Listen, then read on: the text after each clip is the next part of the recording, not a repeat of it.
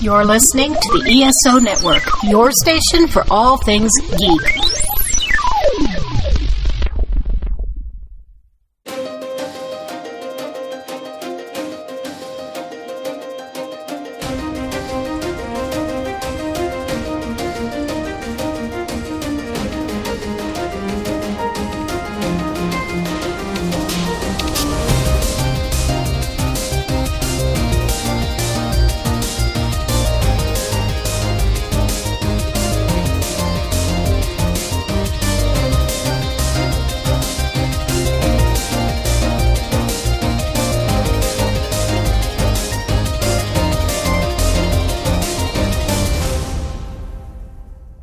Hello and welcome to the 42cast, your ultimate answer to fandom, geekiness, and everything. As always, I am your host, Nathan, and once again, we have an episode talking about a season of television, and this time we're going to cover The Flash.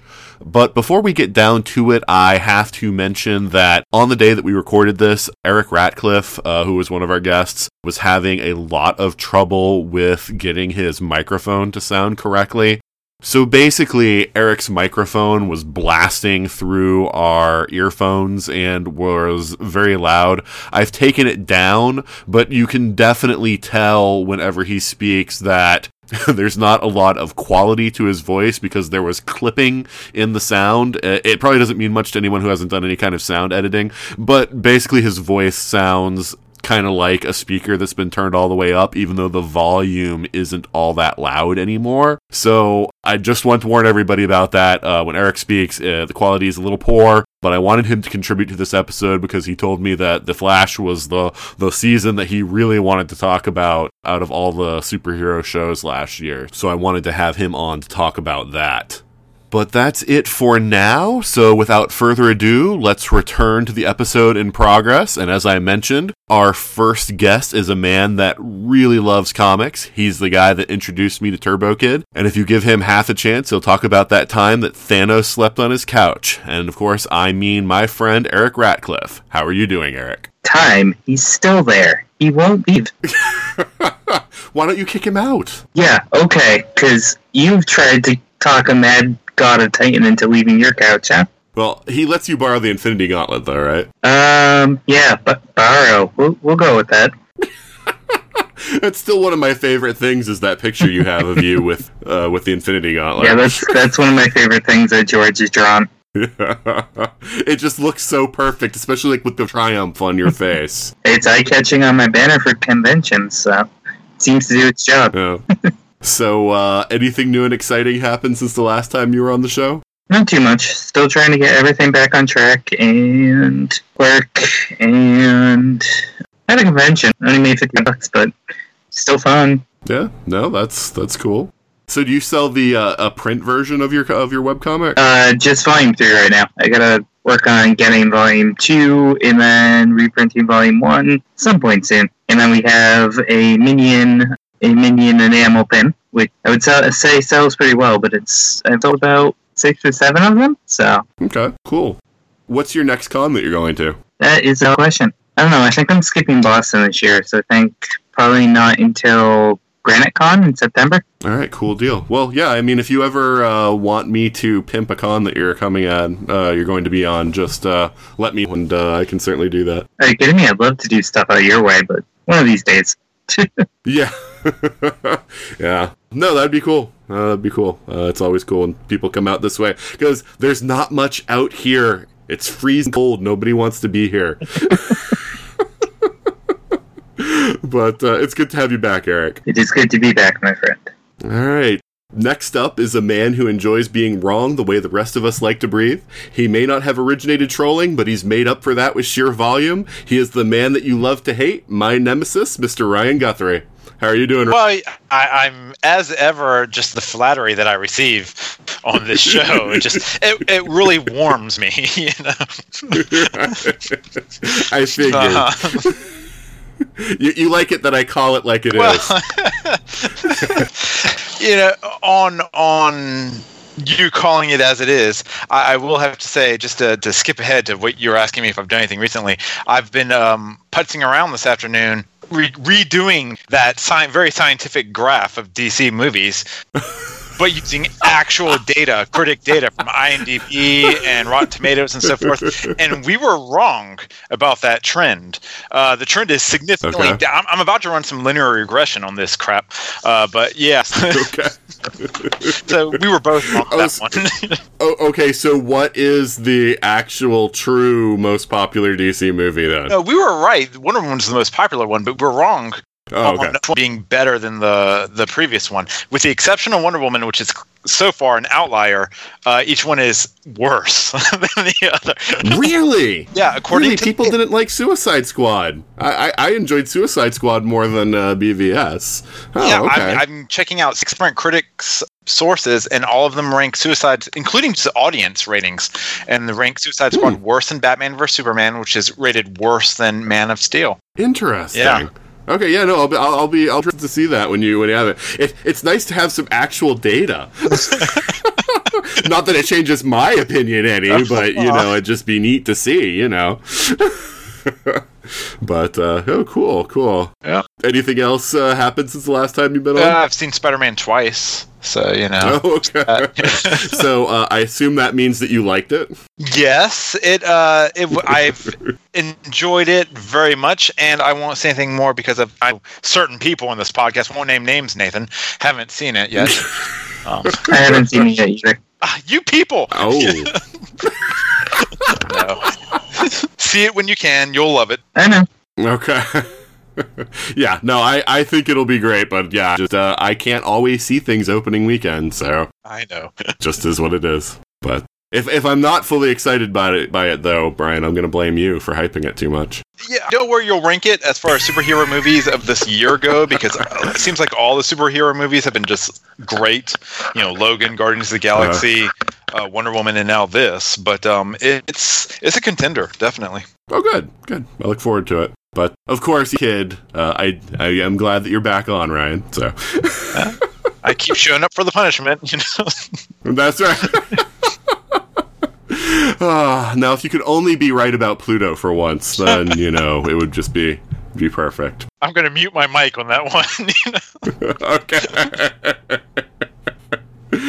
All right, but good to have you back. Thank you. So finally, a man who is famous for his wonderfully crafted pixel bits. He's a podcaster extraordinaire, an avid gamer, and if you give him half a chance, he'll meet you at the tavern to talk to you about role-playing games. He is the world's foremost Flash fan and my friend, Mr. Sean Rosado. How are you doing, Sean? Pretty good. Sitting here, actually looking at some of my work that I have to get out for custom orders. So I've just been sitting here very quietly working on sprites and pixels for people who I've met at conventions. But yeah, having a good time, doing very well. Good. Since this is your first time on, why don't you tell people a little bit about yourself? Okay, a little bit about me. My name is Sean Rosado. I have a long-time podcast that just wrapped up in the last couple of weeks called Sean Cat, where essentially we talked about anything that was on my mind. We did a lot of fun stuff with that. From those podcasts, we did a calendar, which became the most backed calendar in the history of Kickstarter until very recently. We also started a company called Pop Cycle Bobbles, where we basically created jewelry for people made from real comics and magazines, which is expanded outwards. But to be fair, that kind of happened at the same time as we were doing other stuff, but there's a bit of synchronicity. And I am a lifelong geek, raised in a house of people who love things like Star Trek and Star Wars and genre, and they always encouraged me to follow things that I was interested in. So that's the quick and the skinny, but the most recent thing that's been going on is I decided to shut down Seancastic because I realized I'd been putting a lot of energy into reviewing other people's creative content, and I was running out of time to work on my own creative content. So I decided to put my ideas at the forefront, and I've been working very quietly on some stuff with some people to see what I can get off the ground. And it's looking pretty cool. So nothing really specific to say about that yet, but definitely some stuff in the works, and hopefully I'll be able to talk about it more soon. All right, cool. And just so people know, I have known Sean since I was 18, so yes. We go back a long way. So it's good to have you on the podcast, Sean. Yeah, no worries. I'm glad to be here. All right, excellent. So before we dive into the proper, those of you who have been on before know it's time for 5 questions. And Sean, just so you know what 5 questions is, Usually it's 5 random questions, but with these reviews of TV seasons, I've been tarting them to the show. So what it is, it's just a way for us to loosen up ahead of time. I ask these 5 questions, everybody just weighs in one way or the other on them, and it's just a way to, have a little bit of fun and to just let people know where we stand on a couple things. All right, so first question, HR or Harry? Harry. Yeah. Harry. Seriously? Oh. No, I'm not playing Sophie's Choice. That's no. We don't play that game here. I mean, okay, first off, that's just wrong. That is the wrong thing to do. That is the wrong first question to ask, right? I mean, really? Yes, you can't. No, okay, look. Okay, I'm going to say Harry because he's the one who's still alive. Okay. That's the only way I can do it. It's like since he's the one who's still alive, I'm going to go with Harry. Whereas I picked him because he was the better choice. Oh, see, I love HR. I adore him. It took a while, but yeah, I like HR. I got into it later then, so okay.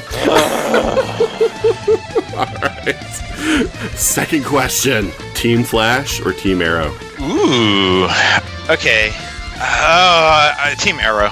Team Arrow. If I had to pick one to be a part of, I would pick Team Arrow. Team Flash all day long, twice on Sunday. Look who you're talking to. Team Flash. Team Flash. I'm on this one. Team Flash. Completely. I mean, you have to deal with Iris, but at the same time, you get Caitlin, you have Joe, you have Barry, HR, you have Cisco when he's not being a little punk. It's just, and then over on Team Arrow, you have Felicity who won't shut up. Anyways, hi, how's it going?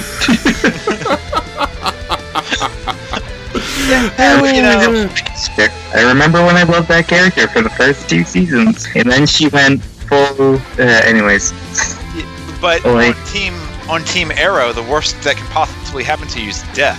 On Team Flash, the worst that can happen to you is Barry decides to save you,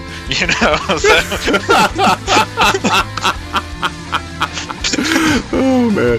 I think on this one, though, even though I do love me some Batman with bow and arrows, I think I'm going to go with Team Flash just because I love the science, so...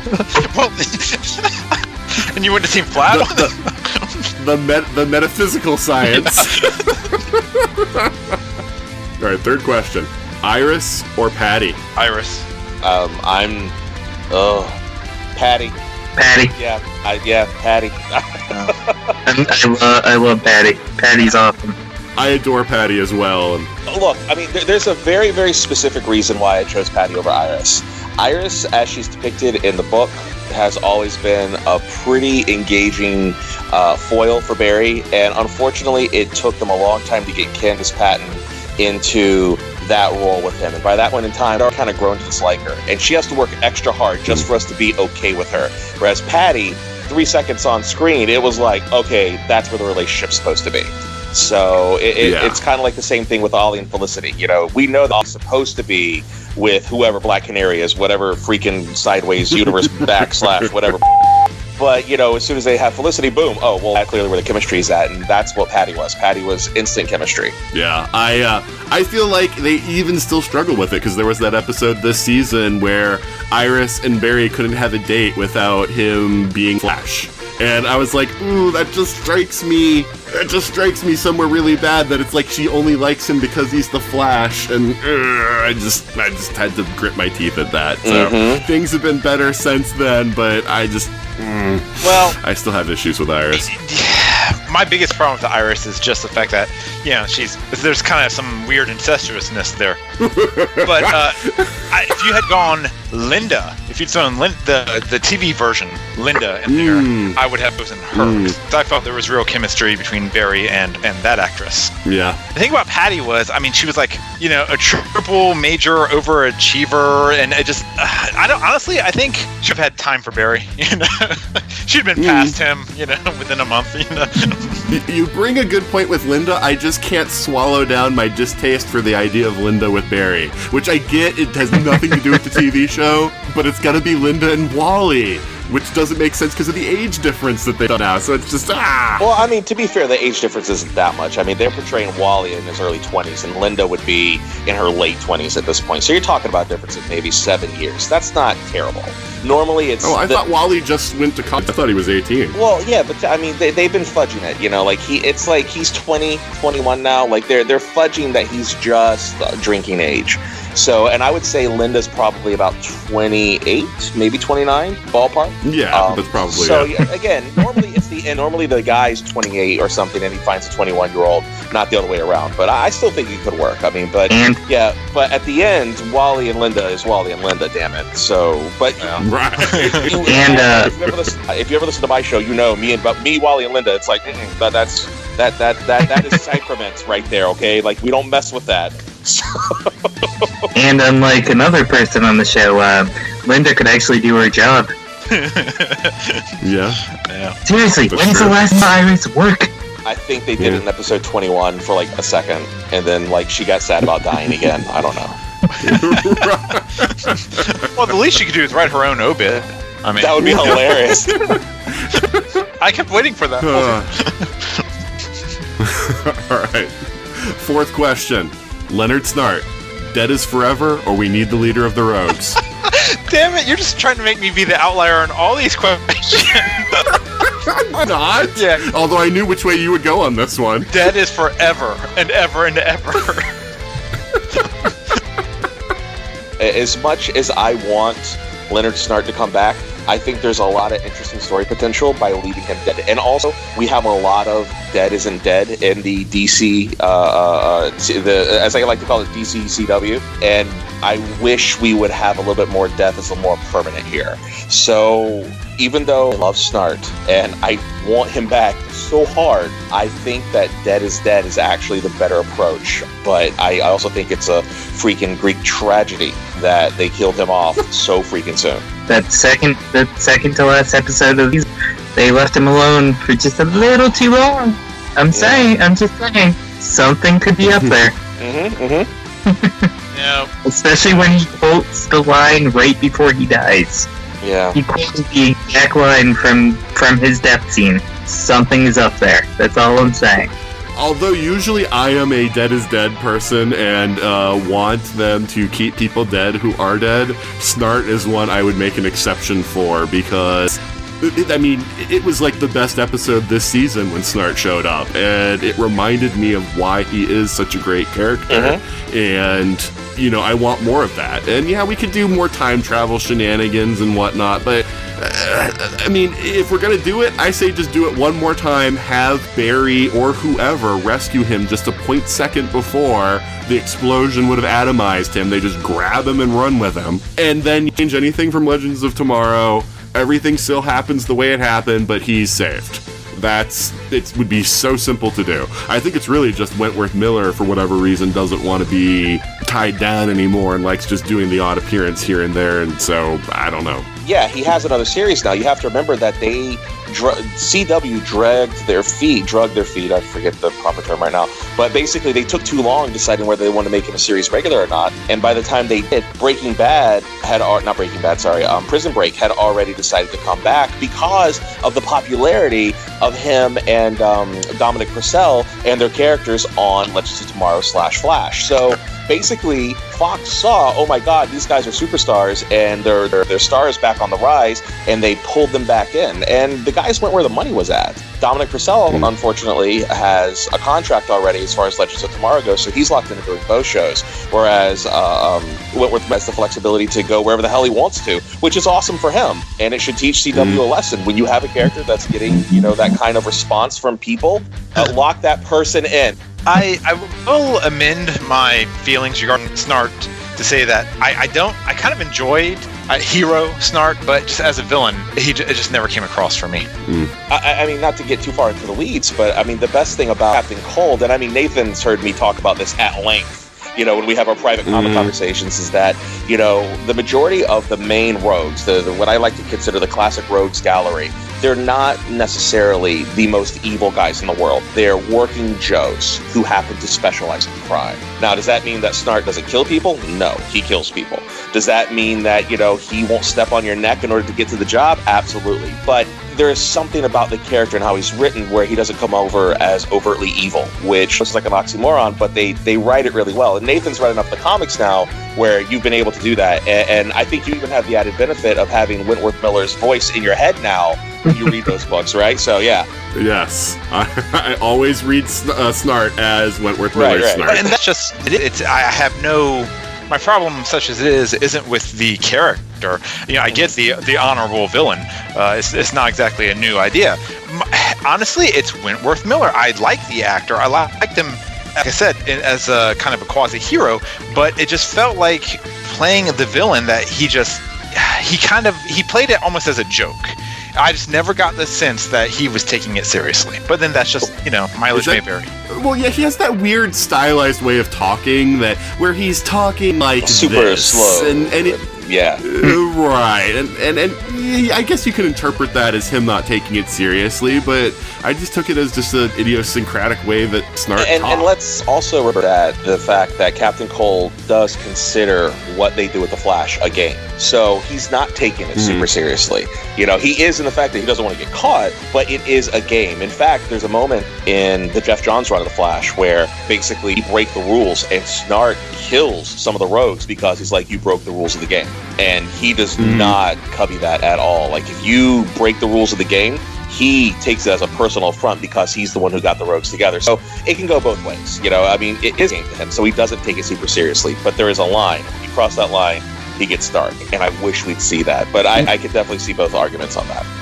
Right, I mean, and we even started getting that in the first season where he and Barry started setting ground rules for each other, and, I would have liked to have seen more developed from that. I mean, we even saw where he was getting favors from some of the other metahumans and stuff, so it would have been nice to see that grow instead of moving him on to Legends, which I get, they were trying to develop Legends, popular character and everything, but I feel like I would have liked to have seen Snart continue in Central City. I almost feel like, again, we're like so going, down this rabbit hole, but I kind of feel like in a sense that redeeming Snart, making him a good guy at that point was really the only way to justify the Devil's deal that he and Barry made. I mean, it was basically, correct me if I'm wrong, but the deal was Snart wouldn't reveal Barry's identity and Barry wouldn't Snart so long as he didn't kill. So what if, like, can Snart break legs?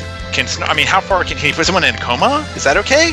I mean, that's... Well, no. Barry didn't say he wouldn't go after him, but he said... Oh, crap. What was the exact thing? I mean, you're pretty close. I mean, you're pretty close to what the agreement was on the TV show. It was basically, don't kill, and I'll give you a fighting chance, which, it's a little... Yeah. The way they made him in the TV show, he's much more of a Han Solo character than he is in the book. And that's okay, because it worked. Yeah, as a good guy. Yeah, it totally worked. So. All right, so let's move on to the last question. Grodd Solovar. Sorry, damn it! This one, there might be some unity, because if anyone here doesn't answer Grodd, then I'm going to have to question everything I know about you. So yeah, Grodd. And Solovar is also Keith David, so I'm sorry, I have to go with Solovar. All right. Yeah, the Keith David factor is strong. I'm going with Solovar because as soon as I heard that, I was like, I am Team Solovar, like, so hard. That's what I was looking up. I had to look up who the voice actor was. You know what? I can respect that. I can. I can respect being a David fan. I cannot... No, Grodd. I'm sorry. But Nathan knows why I say Grodd, because Grodd is my all-time favorite rogue. I knew that. But he's my all-time favorite, like, Flash villain, so it's like, even asking me that question is just wrong, because my response is immediately going to be Grodd. It's not even a question. It's Grodd. Dang it. Yeah. But, I loved having all the apes in the season of Flash, and it was amazing, and with Keith David involved, it was even more amazing. So, with their magical blow darts. God, don't get me started on Barry's speed. He can dodge a bullet, but not a blow dart. He dodges a bullet when it just barely touches him. He can feel it on the back of his neck and go into super speed. Yeah. But anyway. Alright, so that is 5 questions successfully completed. Alright, so before we get into the topic, let's pause for a moment to listen to this promo from another fine podcast.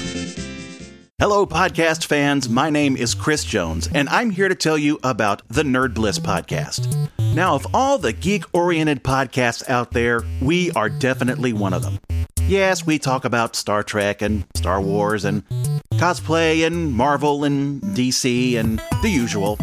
But as geeks, we embrace anyone with very specialized knowledge, like triathletes or improv comedians or musicians. So we try to bring them in and let them share their geekiness with you to help broaden some horizons, and maybe you'll learn something. Maybe we'll learn something. You can find our entire catalog at nerdblisspodcast.com on iTunes, Stitcher, TuneIn, Google Play Music, Player FM, and we are now proud to be a part of the ESO Network. Once again, we are the Nerd Bliss Podcast. Thank you, and Pod Bless.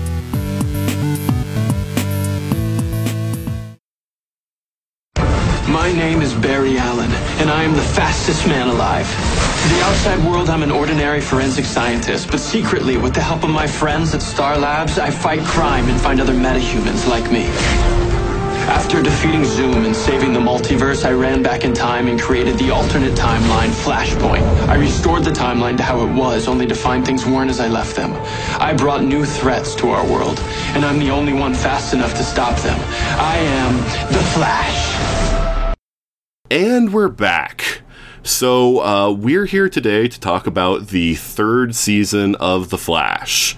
And Ryan and I had talked a little bit about the first half of this season, third episode of the 42cast. And one of the things that we talked about was about Caitlyn's transition into Killer Frost and how we felt like it needed a little more explanation. So I'm kind of curious, Sean, with the whole transition from Caitlyn to Killer Frost and how they went with her character in this season, how did you feel about that whole process? One of the things I thought was interesting about the Caitlyn moving over is they started to establish the fact that let me back up for a second in my brain. Sorry. There is this really interesting precedent up at this point where basically superpowers amplify who you already are. So most people who get a superpower, they become kind of more twisted and despotic, or they become kind of more pure and awesome, or they're just more whimsical. At least that's how the metahuman kind of vibe has gone so far in The Flash. And we haven't seen someone who's really a decent character or a decent person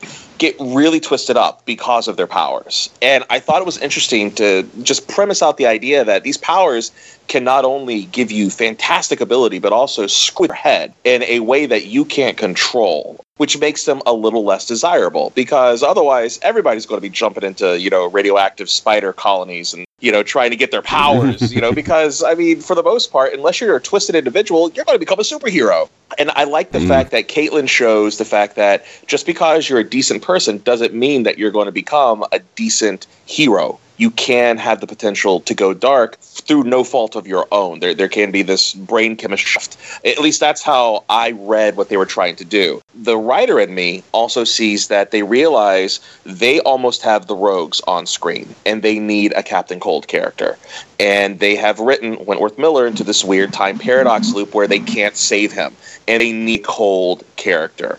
So what better way of doing that and creating the antagonism and the knowing of all their secrets and the ability to, maybe she doesn't really want to kill, but still want to just mess people up, and making Killer Frost into essentially the new Captain Cold. And I really think that's what they were trying to start to skew towards. And whether they actually land that or not, I don't know. But I would kind of love to see that happen. But with the explanation of the powers corrupting her, it'll always seem like, well, this is a secondary personality. And I really think that for people to have bought into it a little bit more, they should have taken the time to show why Caitlyn was mad. Really, basically she was just having a bad day. It's what made her twist over. And it was like, seriously? Like, a bad day? Like, she was just having a moment? It's like, we all have had a moment. Like, we don't go freaking crazy. And I wish they would have really sunk in the material. But at the same time, Team Flash is a very understanding organization.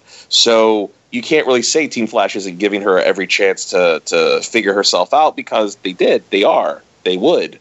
So it's hard to say these people hate you and you're going to generate this hate for your best friends when they're basically being awesome people. So I get both sides of it, yeah. I felt like they kind of dropped the ball because I felt like they could have tied it in better with Flashpoint, having her be mad that Barry messed with time and it made her this way. That they, I mean, I get that they've kind of made Flashpoint the driving point for almost all conflict this season, so in some ways I can see why they might have felt, well, that's just another thing and maybe we should do something else, but at the same time, they kind of just, they didn't explain it, and to your point exactly, I mean, I think that if they had just given us a little more for the psychology behind what was going on with Caitlyn and why it was making her so angry to have these powers, even if they had just been like, her brain chemistry is changing, that, I mean, even that would have been something, but there was no explanation. I mean, honestly, giving us a word, just giving us lip service a little bit. Sometimes you need a piece of throwaway dialogue that gives you that paper thin excuse. I mean, come on, they literally found a way to give Ollie a boxing arrow glove. You know, I mean, come on, it was stupid, but it worked, and you know what? Nobody questioned it. They loved that they were able to find a way to sneak that in there. Play with a boxing glove arrow, you can get away with making, you know, Caitlyn have weird brain chemistry. Yeah. Well, I think we may have discussed that in the previous show, Nathan, but yeah, that was kind of always my working theory. I never took it as the meta abilities amplified who you were so much as they quite possibly changed who you were. It makes much more sense that most of the metas we've met are villainous if the particle accelerator also screwed up your brain a little bit with one of the few possible. Maybe that. Well, you can even make the argument that the speed force is maybe protecting his brain or something like that, or healing his brain would be probably more accurate. So yeah, if you want to go like a full scientific route, which I think they could have explored, especially with Caitlyn being the doctor, that would have to go. She discovers that, hey, these meta abilities are also corrupting their brains. And it would have, like we've said, it would have been a lot more plausible. It would have made a lot more sense than just, I've got powers, therefore I must be bad. You know, that she is taking, with, again, I guess the exception being Sisko. Yeah, the cynic in me, I love Sean's explanation for why the writers might be doing this, because that gives a plausible thought process, because the cynic in me is thinking there's a contract negotiation cup, and they're basically telling her, we can write you out of this show if you don't play ball, so we're going to put you in this place where at the end of the season, I don't know. you could be out. There's just a whole gender dynamic on the show. I don't see them replacing her with Julian permanently. Yeah, no way. There's no way that'll happen. No, I don't see it. I could see them making her a series regular villain, similar to how they did Spike with Angel. You know, when they brought him over, he was basically like a foil episode for the main character, but I can't see them writing her out, at least not with any degree of success. I think that if they started getting rid of that core group, and that core group is basically whomever Kavanaugh is playing, whatever version of Harrison Wells we're getting this year. Right. You know, Sisko, Barry, Caitlyn, and then maybe Iris if we're having a good day. You know, actually, screw that. Yeah. Throw Iris to the side, because Iris, I could take her or leave the day. Joe, I mean, but even Joe, I could see him becoming a sacrificial lamb as the, you know, father figure who eventually has to go. Yeah, I thought for sure that was this season. I expected the hologram technology to come back up, but I thought it was Joe who was. Yeah, you can't kill all of Barry's fathers one year after another. You know, you know what I say to that, Ryan? It says you. Okay, that's like a challenge that you're going down right there. Like, they can't we? You know? But they killed Henry, but they gave us Jay Garrick back. So you know, it's kind of like we got another dad. But what? Now John Wesley Shipp gets to be the Flash again. So honestly, it's a win in my book. You know. It's like, I will tell you this much. They did kill Joe. Joe is the one character that I would be like, you better go back in time and try and fix that crap right now. No, I completely agree. And then the thing is, since the first episode, I've been saying, oh God, Joe's going to die. You know, and I've been waiting 3 seasons for them to kill off Joe, because I'm like, he's super likable, he's the mentor figure, you know, this is the classic hero story, right, where the mentor has to die, you know, and, because even though they killed Barry's dad, Barry's dad wasn't ever really a strong mentor for him. He gave a few pieces of advice, but Joe's the one who's been, you know, the father figure in his life, you know, and so I've been worried about Joe, and I'm amazed that he's made it this far. Honestly, I think they just realize who they have in an actor there, and they know that Joe is so likable. He's a cornerstone to that dynamic. Even though I think that they criminally underused Jess this year. I think that there was a lot of really cool potential that they could have done with him, and they decided to focus more on the Barry turmoil, which I'm assuming you'll have a question or a tee up for me on that. Sure, yeah. No, I wanted to hold that for a little bit. Yeah, but they really could have done more with Joe, I think, this season. Even though Joe took a back seat, I am really happy that we had more with Danielle Panabaker. Even though I'm a little iffy on Killer Frost, they finally gave her something to do this year, which I thought was really cool. And they really worked hard on getting you to like Iris this year. I thought the female leads really got a chance to stand out this year to varying degrees of success. And at the end of the season, I like both of them more as characters, even though I've always liked Caitlin Snow. But I wish that it was a little bit more even, the distribution of time given to people. So they're still working that dynamic out, but at least they're trying. What I think this show does amazingly well is when they just say, we're going to do a comic book. And so suddenly you have Killer Frost doing ice slides. You know, that episode, I was just like, yes! Because, you know, that was like a scene out of a comic book with Barry chasing her while she was, you know, just sliding all over the place and everything. I love that. Yeah. You know, ditto for when we had the three Flashes running around in the woods. You know, that was an amazing scene visually, and I love it when they're just like, we're just going to take a comic panel in real life, you know. Or everything with Grodd's army. Yeah, basically, yeah, absolutely. Right? Yes.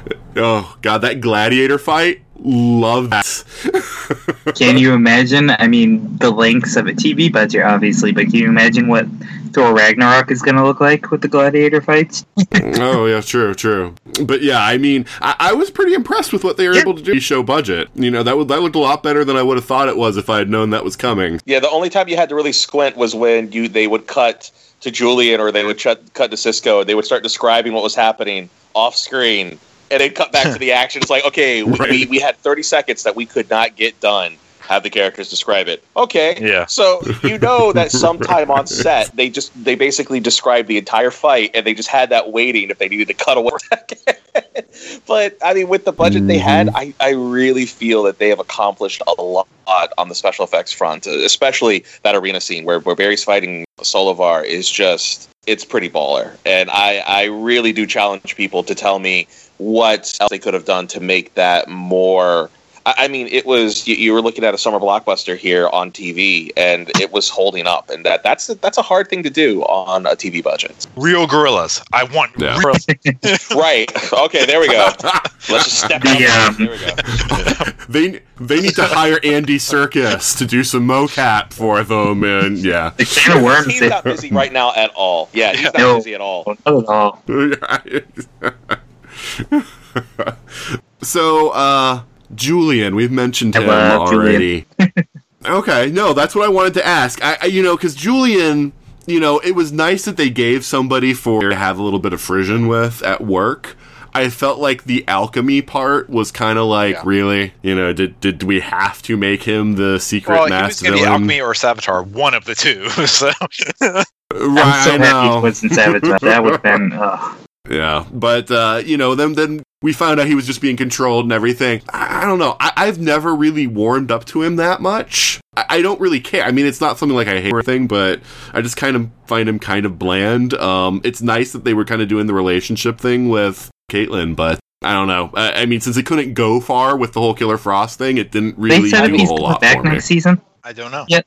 Yeah, we haven't heard one way or the other, but I think if you had to pinpoint... The thing that is like a clear indicator of everything that is wrong with Flashpoint in season 3, it's Julian. And I don't mean that as the actor, and I don't mean that as the character.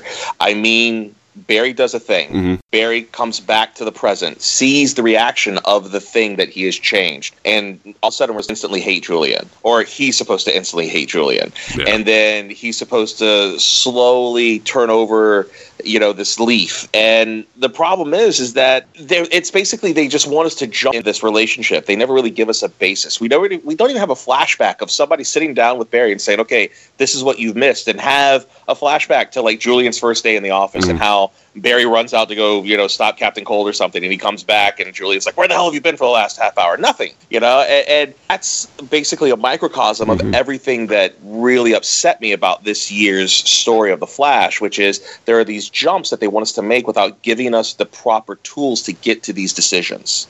And I think Julian, as much as an interesting foil that he became for Barry, I feel that the lack of credible justifications leading up to that point harmed them to a degree, which is really sad because there's some really interesting dynamics that are built into the fact that Barry is not top dog at the police department, that Barry has to answer to a boss who clearly does not like him, who eventually finds out who he is and eventually finds a way to work with him, even though Barry is skirting the legal limits of what he can and cannot do. And I really wish they would have played that up more instead of playing him up as somebody who fell in love with Caitlin and apparently spent 30 years trying to find a cure but couldn't do it, but because she was alive and in love, he could do it in like 2 days in the present, which still makes no sense to me.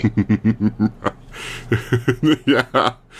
The only thing I can think is that in that other timeline, Savitar, like, did something where they couldn't cure her, but that's the only thing. Because he said, like, Caitlin, if you work for me, I'll make sure you stay killer for us forever or something. So, yeah, I mean, I agree with you completely. I mean, it's like, They gave us Julian as someone to hate already, and then they transitioned him way too quickly to, you know, hey, buddy now. And if, I don't know, I feel like we needed more time with hating Julian before we could go there, especially since he was a character that kind mm-hmm. of emerged fully grown with all the relationships already there. I mostly agree with all that he was built up for us to hate and then like, but... And I guess I just never allowed myself to get too attached to him just because, considering the name of the actor, you know, how big he is, I figured he was a goner. I figured there was no way he was going to be the one that died in the end. So I just never bothered to get to be that involved with him. You were waiting for the shoe to drop, so to speak. Yeah. Yeah, I mean, there's something to be said for that. I mean, and, you know, I think when you look at how they set up this character, one of the things that we have to remember is that TV does not work the same way that movies work. You know, in a movie, you can have an unexpected twist where you don't like somebody and then they do something to redeem themselves and then you're okay for the next hour. But in TV, character is king, and it takes time to graduate somebody from being a foil to being a friendly antagonist to being an actual ally. And that normally takes seasons, not a season, you know. Unless you're Barry. Yeah, unless you're Barry. And that is, again, this microcosm of they were trying to do so much. You know, they were trying to stretch out certain story plot lines way too thin, and then other things they were trying to cram like 3 years worth of character development of this character to make him feel like a part of the team, and it just doesn't work. And one thing I will say is that it seemed that as the season matured, the writers realized what they were doing wrong, and they started really going out of their way to start to fix those issues. And, I mean, even Julian became much more likable and much more well-written by the time we wrapped up the season. But once they had already set things in motion, you still had to kind of go through, okay, well, he's alchemy. Ooh. You know, I mean, talk about the biggest non-climax ever, right? Just like, oh, that happened. Okay. You know, yeah, the amazing twist would have been if they add him in and he's actually nobody special. Yeah. He is just this annoying guy from work that Barry has to deal with. Know, that would have been great. In my secret heart of hearts, I was hoping, even though it was clear that Julian was out, that Singh somehow, like how Captain, I wish Captain Singh had become alchemy. Because that would have been a really interesting, you know, this person who is dedicated to the law. Again, same analog as Julian would have been, but is now corrupted by something that Barry has done in the past. I thought that would have been a much more juicier role. It would have graduated a character who has been around for 3 years now, well, 2 years, and made him into something a lot more meaty than he had been before, and would have made a really interesting dynamic considering the fact that it may not have had to have been brainwashing. It could have been a conscious choice, but we didn't get that. Yeah. They did get that fun moment at the beginning of the season where he sees him in the police station. That was pretty funny. Yeah. Yeah. The only thing that would have been less interesting is if H turned out to be alchemy. Ugh. Yeah. Because, yeah, we've never seen a version of Harrison Wells that did bad stuff before. So can we talk about that for a second? Yeah. Am I the only one that pointed in the ball dropping that was way too many hints connected to HR possibly being Abracadabra, and then, turn around and have the actor who shows up who's fantastic, but, he was Abracadabra and not HR, because there were so many signals and twists and nods to the possibility of him being Abracadabra, and then it never happened. Well, Abracadabra is one of those characters. He has to come from the future, not necessarily from parallel dimension.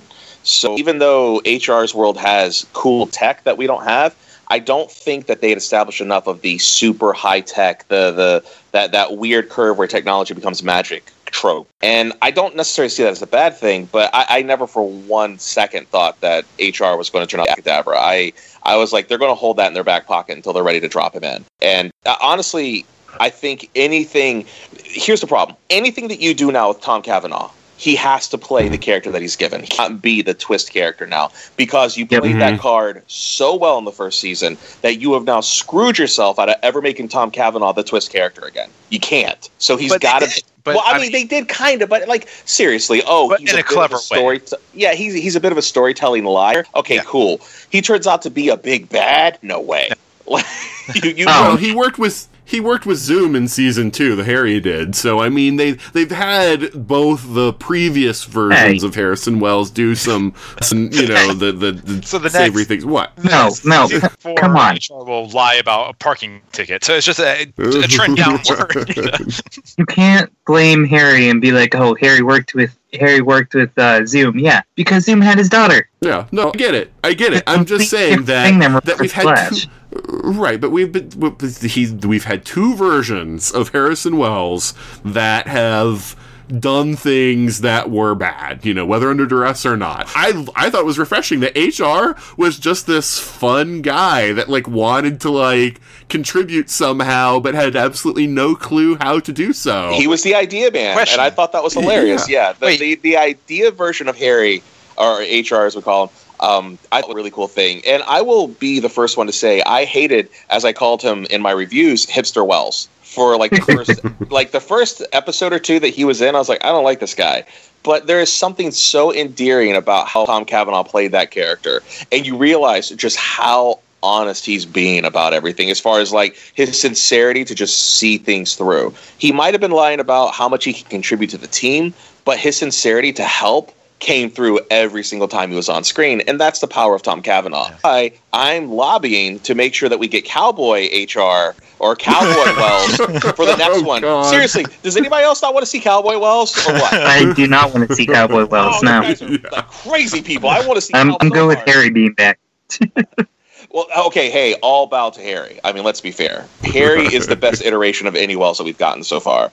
And I love HR, but Harry, he's so interesting of a character that anytime I could see him back on screen, I'm down with that. Well, here's the they don't really need more science help on Team Flash, so that's why I kind of like Harry or HR as this sort of the idea man, or the guy that's getting them coffee, or he's throwing parties. Think about the practicalities of, hey, we need this particle accelerator place to generate money, right? So let's turn it into a museum so that we can get some revenues, and we can do stuff like that. And I thought that was the kind of character that they needed, so more of a coordinator and facilitator rather than another scientist. And that's why I'm really sad to see him go. But beyond the fact that, I thought he was interesting. Like Sean, I didn't like him at first, but once that we figured out what he was and that it wasn't that he was a villain, right? That's when I was okay. No, this is good. I like this. Mm-hmm. But every time I thought, oh, he's going to be another skeezy version of Wells,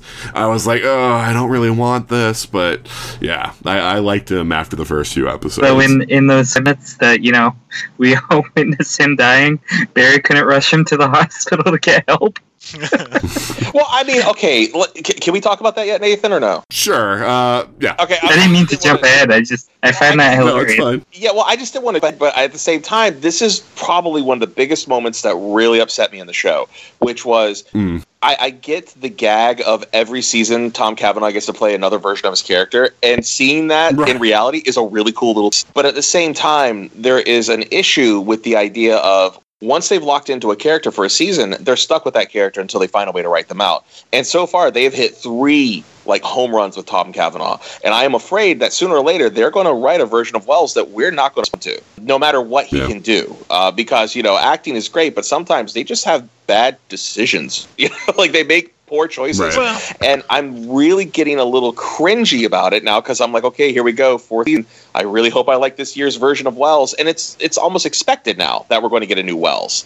I feel like they're going to have to bring Harry back, because I agree with you. If they do another iteration of Wells, it'll just get sillier and sillier as it goes on. Yeah, I feel like Harry, especially the last couple lines of the end of the season, I feel like Harry, if not every episode, will be at least recurring through the season. Yeah. So now that we're getting closer to the whole Savitar-ish of it, before we talk about Savitar himself, Sean, were you as disappointed as I was that we never really had a whole lot of what I like to call Team Flash, which isn't the same as TV Team Flash, but with a bunch of speedsters all working together towards the same goal? Absolutely. I felt that when you have, in this season, established characters, you had Barry Allen Flash, you had Kid Flash, you had Jay Garrick Flash, you had Jesse Quick, you have Team Flash. And we're talking about Team Flash, all speedsters. I've been calling them Team Flash for 25, 30 years now, since I was like a kid. It's Team Flash, the Flash family. And by the time you introduce Savitar, that's what you need in order to defeat the God of Speed, to then not use all those characters and maybe introduce one more by the name of Max Mercury. I was really kind of miffed at the fact that we did not get that full team rah-rah spirit, because the writers kept focusing on the idea that it had to be Barry mano a mano. And there's only so many seasons you could say, "Hi, my name is Barry Allen. I'm the fastest man alive," and continue to prove him wrong until you have to take that away from him. I mean, technically this season was true because of Savitar's identity, but that's kind of like a bull crappy loophole, man. My daughter's now yelling at the TV, "You're not! It's been proven many times! You are not the fastest man alive! You're like the 4th fastest man alive! Right. You're not even in the top 3, jerk!" Right. Oh, man. At this point, what would it be? Reverse Flash, I would say Wally. No, I'd say, okay, Reverse Flash, Savitar, Wally, maybe Zoom, then Barry. Yeah. So, yeah, Barry's like at 5 at this point. Okay. Writers, get on your game. Right.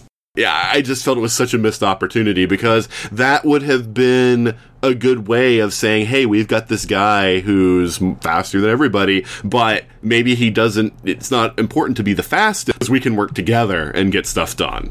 And so, yeah, but oh well. So let's talk about old Savitar. Now, I know Sean is familiar with Savitar from the comics. Eric, are you familiar with Savitar from the comics? Okay. Ryan, are you familiar with Savitar from the comics? Not particularly. I read some of the Mark Waid stuff back in the 90s, Wally West, so I don't think Savitar was around then. He was? Yeah, he was right. He was issue 106, I think, is when they introduced him. So it was right in the middle of Mark Waid's run. Okay. So either I stopped reading before he showed up, or I jumped in after. I don't know. But needless to say, I had to go do some research on him after I learned he was a thing. Right. So the Savitar we got bears almost no resemblance to the comic version. Who is basically Speedster Iron Man. And I'm very disappointed because, and I get that this is my first exposure to the idea of Savitar was from the comic, so there's that old man get off my lawn kind of mentality to it. What? Iron Man? Don't you mean Megatron? Well, Thank you. I always called him Sauron, but... Honestly, he looked more like Sauron from Lord of the Rings to me, yeah. Like Sauron, yeah, I'll give you that one. But, I mean, the idea is he's in a suit of technological armor, so it's an Iron Man-y sort of idea. But anyway, so, yeah, Savitar in the comics is such a threat, not just because he can run faster than Wally, who was the Flash at the time. It's the fact that Savitar has tapped so deeply into the Speed Force that he can actually manipulate speed. He can take speed away from people. He can give it to his own people. He can gain the speed from bullets being fired at him. He is super powerful. And I don't feel... So even beyond the identity of who Savitar was, which is its own thing, I feel like we were really shortchanged with Savitar. Mm-hmm. It's like, he's really fast and in a suit of armor. Ooh, that's how we vary it up from Zoom and Reverse Flash, is we just put him in a suit of armor. Yeah, and there's no other distinctive trait about him other than he also runs really fast, you know? I mean, when Nathan has heard me rant and rave about how much I love Savitar. Out of all of my villainous speedsters, Savitar is my favorite one. And, I mean, I remember when I got Nathan to read the issues where he premieres, I'm like, dude, you get speed ninjas. And he's like, just read it. You know? And like, he didn't believe me. And then he read it, and he was like, holy crap, I love speed ninjas. You know? It's like... They kind of toyed with the idea of him having a religion and everything, because, like, with alchemy and everything, right, it's like there are people worshipping, but never really went to the whole, like, point of they worship speed. Speed is their god, and because of that, he can imbue them with the speed so that they can go out and do his bidding. And that would have been amazing, especially when they've introduced all these other speedsters to be on Barry's side. So we've got 4 speedsters that have to fight all these bad guys now with super speed. And that way, they could have really, you know, because they say next year they're not going to have a speedster as the villain. Right. This could have been the cap off of, okay, we've taken speedsters to, like, the high potential we can possibly do. Now we're going to move on to another kind of villain because we've pulled out all the stops. But I feel like it kind of fizzled, because even at the end, Savitar didn't seem anywhere near as fast as he seemed when he first showed up. And so without that, it's just, hi, I'm a guy of armor that can run. Right. And not to mention the fact that when you introduce a whole team Flash, one of the great side effects is the fact that, if you remember when they started that Dead Heat storyline, that Savitar started speed from other speedsters, and the only one who could keep it going was Wally, who was the main Flash character at the time. So imagine if you have Jay, and you have Jesse, and you have Wally, and you have Barry all fighting one target, right? They're fighting speed ninjas, and all of a sudden 3 of them lose their juice. And here's Savitar walking into the screen, and you could just see, like, the electricity arc off of them and go into his body. And he has sapped them of their super speed because he has become the turbine of the Speed Force. And it was like, there was so much visual and story iconography from his 6 issues. I mean, he's only in 6 issues ever until he dies, like, 20 years later, that they could have borrowed from, and they just didn't go for it. And what we got was, you know, this weird depressive character who was all about, like, I know who you are. And it was a 3rd season of, I know all your secrets, I can destroy anytime I want to, I'm the super bad guy, you can never defeat me. And honestly, I will be completely fair here, it was rote. It was, oh, we're doing that storyline again. And that's how I felt through a majority of the season. And if you guys have read any of my reviews on Legion of Leia, I went off many times on this. Like, they are squandering this opportunity just because it felt rote. It felt like we were retreading 2 seasons worth of content for a 3rd season. And that's unfortunate, because Savitar could have been a trump card that you could have waited for 4 or 5 seasons in. And once we've gone through other characters and other villains, you could say, oh, we're bringing back a speedster. And people go, yeah, speedster.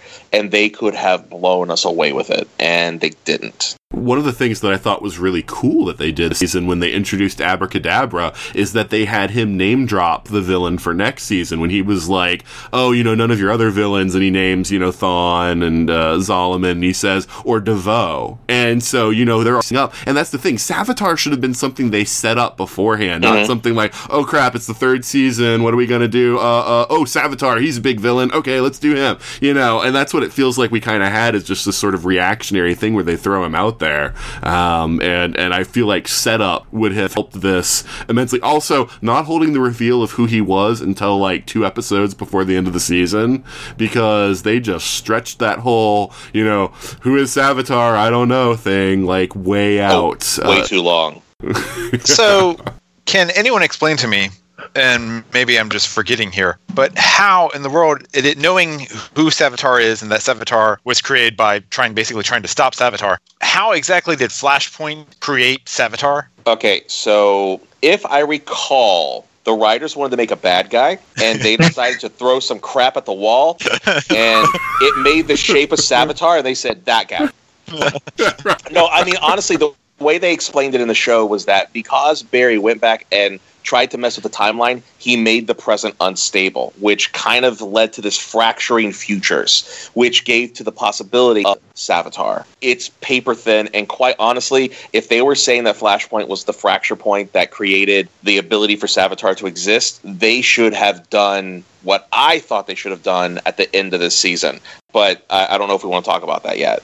I want to hear Sean's rant about the Speed Force, because I know it's coming.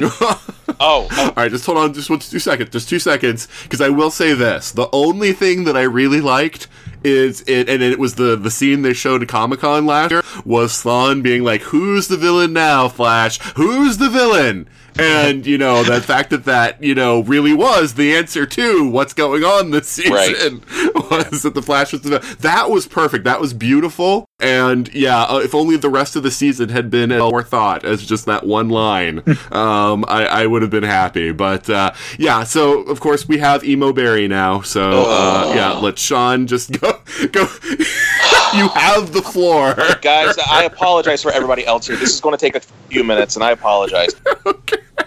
If I was mad about squandered Savitarness, my biggest gripe for episode over episode was Emo Barry. I hate Emo Barry. Let's put it on Front Street. The Flash is not an emo character. He is not a character who gets down. He is not a character who is upset. He is not a character who does not know how to process his own thoughts and feelings. He is a well-adjusted, capable human who actually knows how to deal with complex issues and able to deal with his own problems. And he is considered the heart and soul of the DC universe because he never is an emo character. Batman has problems. Hell, Superman has problems. Wonder Woman has problems. Barry also has problems. But the Flash comes from a place of hope. It is never a place of despair and hatred. If you take that hope away from him, you basically have Red Batman. And that does not work for this character. If you need evidence, may I introduce season 3 of The Flash. It was horrible overall when it looks at that review. Barry is not a hopeless character. He is the person who inspires hope. Hell, the whole reason I insisted that Nathan start to get into the Flash is that he was the most persistently optimistic character I have ever read on the page. I mean, you remember this, Nathan. I would go on long rants about this. You know, I was like, no matter what they throw at him, he always finds the silver lining. He always finds a way to, you know, make it okay. When he joins the Speed Force in issue 100, and he knows this is it, I'm going to die, and I am never coming back from this. He takes a moment, and he is grateful for the fact that he's able to say goodbye to Linda before he dies. And he looks right at her, and he's like, at least I got to say goodbye. The man is a millisecond away from non-existence, and he's still thankful for the things that are given to him. Whereas Barry Allen on the damn TV show is like, I stubbed my toe, and they didn't have pitas at the freaking store! He's like getting dramatic about it, and it's just like, what the hell? And he's like, I went to buy Iris a ring, and Iris was like, do you love me for me, or are you just trying to stop my fate? And he's like, oh gee golly, maybe we shouldn't be in a relationship because feelings are hard. And oh my god, like I just wanted to punch him like the little bitch that he is.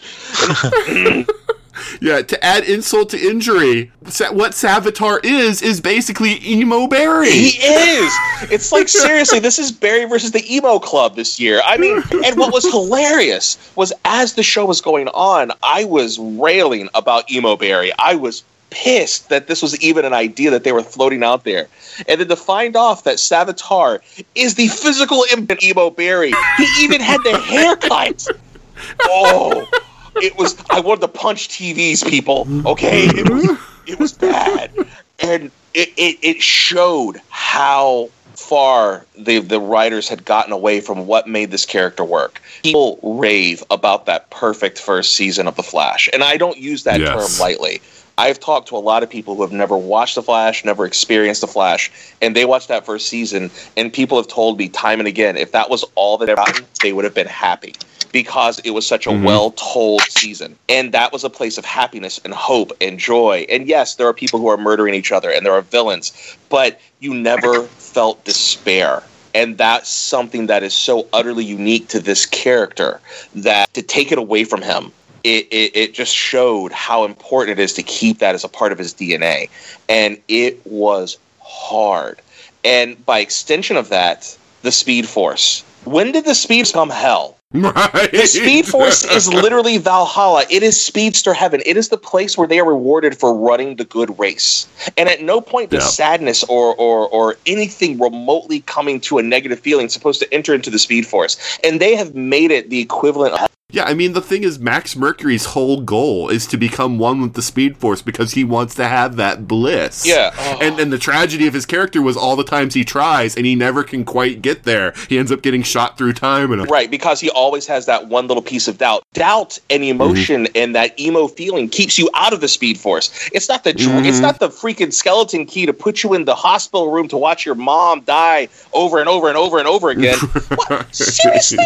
Like... They the perfect conclusion. Savitar in the comics is desperate to become one with the Speed Force. And the irony is that to become one with the Speed Force, you literally lose yourself because you become part of the greater myth of creation. You are no longer a selfish individual. You are now part of all things. And Wally, the genius that he is, realizes, why am I fighting this? And gives Savitar exactly what he wants. And the villain is nullified. Done.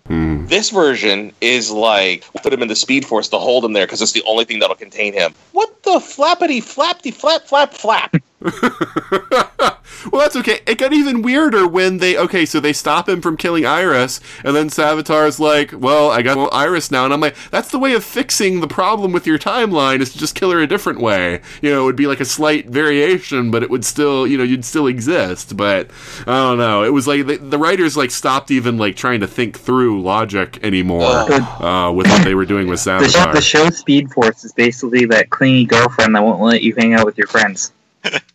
Basically. Well, yeah, I mean, they also seem to borrow liberally from Deep Space Nine, the wormhole aliens. Yes, because they talk enigmatically, it's kind of like it's non-linear, you know. Yeah, but then they became the Power Wraiths. Ugh. Yeah. I just... kind of is. I'm so angry.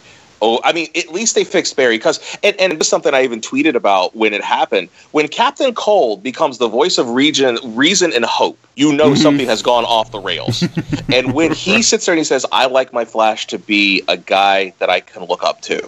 With the bad guys like Mark, bro. Okay. Yeah. You're like...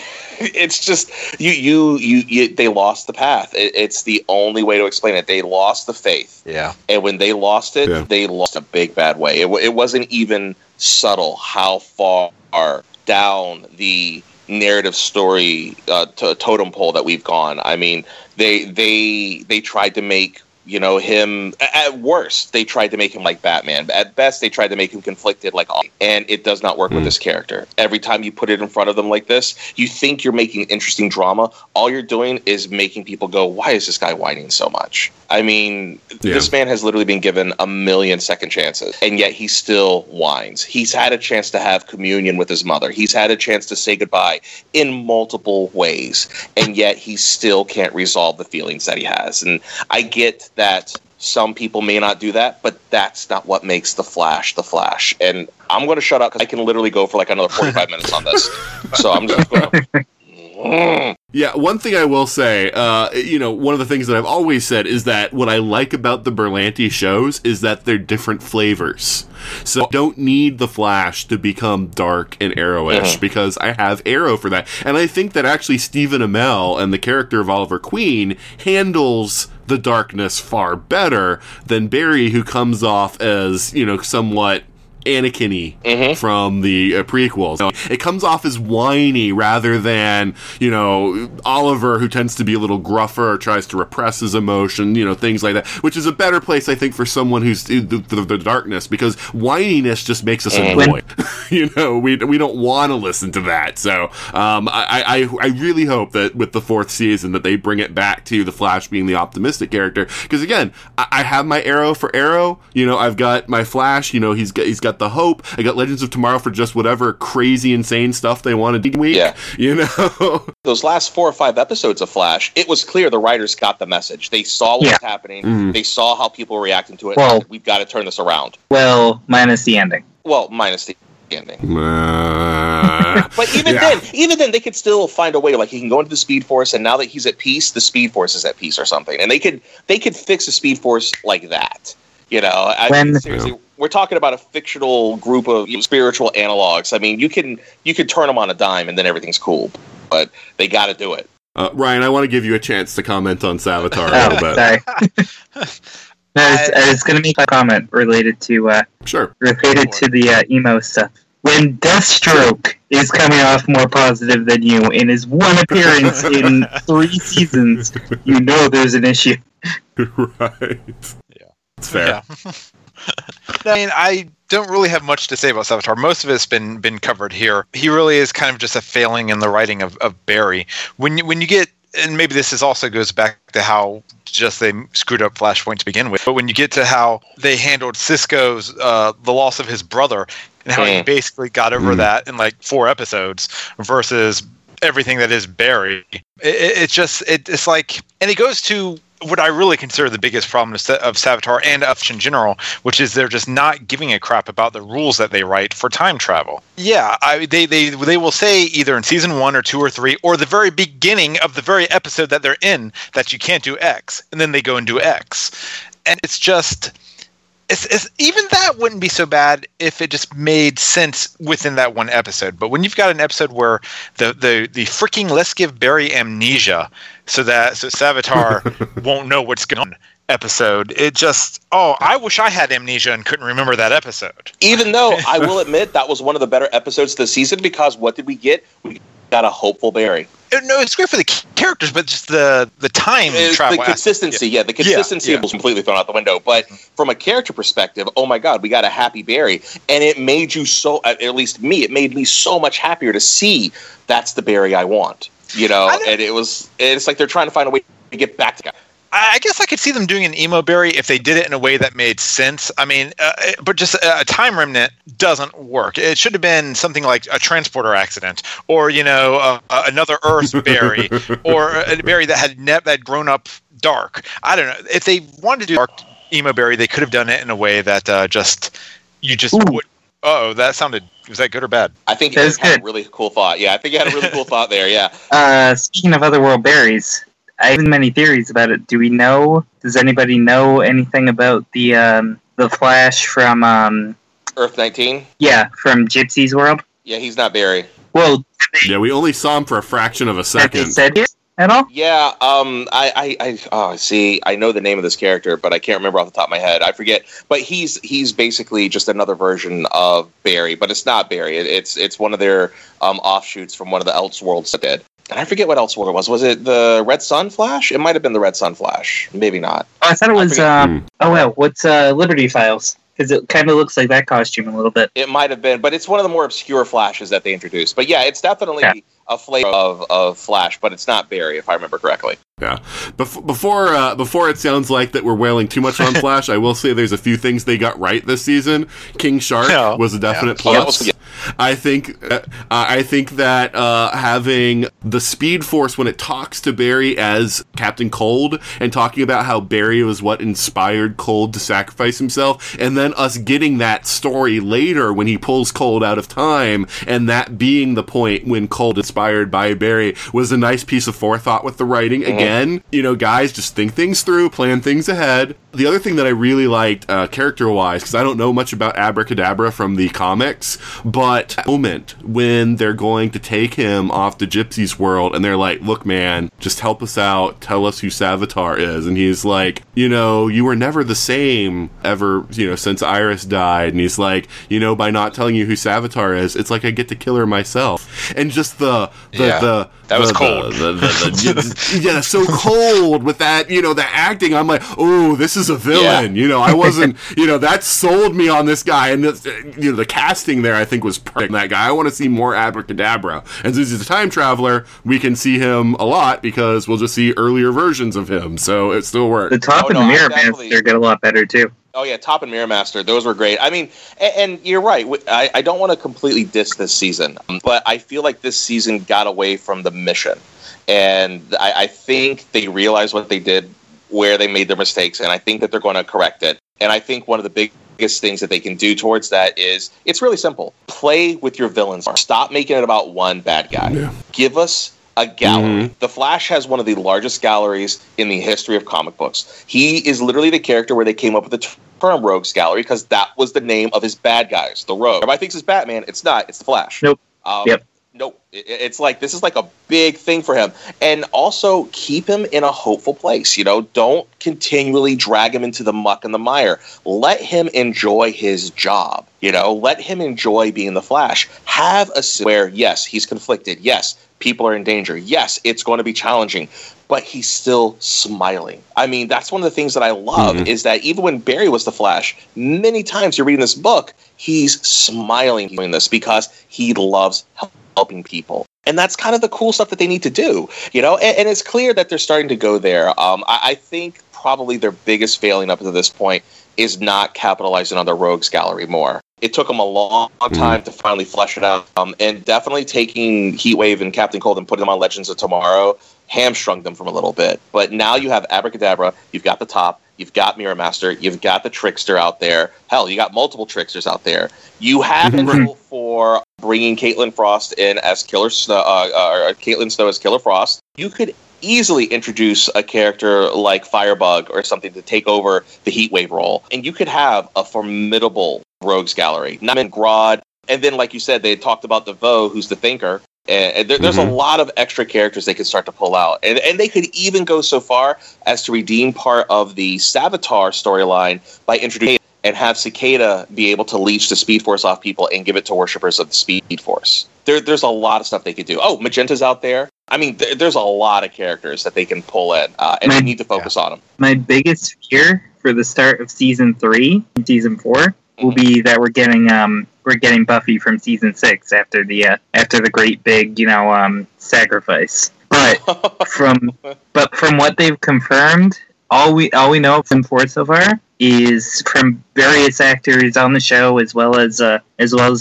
production wise. They've said Season 4 will start 6 months after what happened, and they're actively looking for a way to get Barry out of the Speed Force. Mm-hmm. Mm-hmm. So, yeah, I mean, I was disappointed by the ending to the season. It seemed like it was just another way to just be like, let's make things suck. And it was even more annoying to me was the kind of problem that in any other episode, give Cisco 2 minutes and he would have a solution for it. And it's not like they didn't have 2 minutes, because Barry spends like 5 minutes saying goodbye to everybody while the season is being destroyed. Right. And so the show, and again, it goes back to the whole bullets versus blow darts. The show suffers from a character that is too powerful, so that when we do have an issue, you just have to crank up that suspension of disbelief to believe that it actually is a danger. This is such a little thing, but what bugged me so much this season was that Cisco can build a device the size of a cell phone for Kara, for Supergirl, to jump between dimensions that's powered probably on freaking AA batteries, but he needs alien tech to power the time bazooka or whatever. And it's just, that shouldn't be a big deal, but it's just symptomatic for me of when they start messing up the big things and don't care anymore, then the little things really start popping and jumping up at me. Yeah, I mean, honestly, this is how I view Season 3 of The Flash. They knew what story beat to hit. They knew when they wanted to reveal those beats, and they didn't let things naturally evolve. 3/4 of the way through the season, I had, through the whole show, I had been saying, there's a way to make everything they've done up until this point perfect. And they could have nailed it if they'd have led the final episode. And it really was this. You do not stop Iris West from dying. Iris dies. Iris flat out is dead. The start of the last episode of the season, there is no way that's going to happen. We jump ahead a couple months. They've buried her. Barry is distraught. Barry realizes that there is no way he could have ever stopped Savitar. Not because Savitar is a time remnant. He is Savitar, and he cannot get away from that destiny.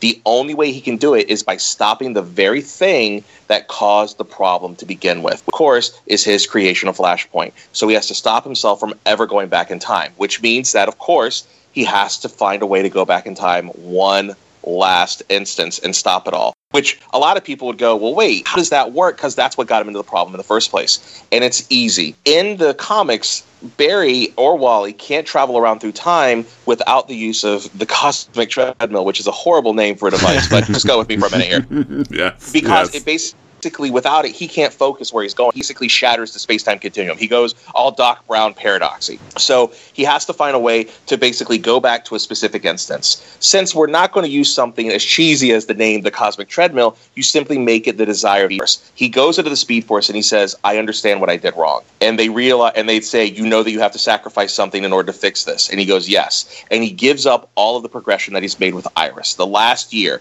falling in love, getting engaged, all of that. It all resets back to a year previous at best. And you give that part up to him. Maybe they're not even in love yet. But because he's sacrificing this piece of his own history, he's able to use that almost as a band-aid over the wound that is Flashpoint. And he goes back to the original instance where he has to fight the Reverse Flash from killing his mom. He has to stop himself from season one and say, no, you have to let her die. And he has to watch his mom get killed, and he has to save his younger self, and he has to come back to the present. Now, the end of season 3, the beginning of season 4, he has lost Iris. He knows that that part of her is gone, and he's going to have to work to rebuild it again. And he comes back to a present that is basically what it was pre-Flashpoint. Cisco's brother's still alive. Caitlin is not. Killer Frost become Killer Frost. And here's the big twist. A year has gone by. He can't go back to when he left. A year has actually taken place. People want to know where the Flash has been for a year. People want to know where Barry's been for a year. All this stuff has happened, and you've now reset the stage. You've reset her, and you've given them a year's worth of experiences that he has to find out about. And that's how you go into season 4. Savitar makes sense. You finally closed the loop on this time travel bullcrap about being the nexus of all things in the universe, and he finally understands why he can't travel through time. Sorry, I ranted. I'm sorry. It's funny because it's true. But I mean, it fixes all the problems of season 3 pretty well, and it makes Flashpoint relevant. It makes the whole season of Flash. We're going to get to a point where the Flashes and the Reverse Flashes are going to be tripping over themselves in that living room. Yeah. Right.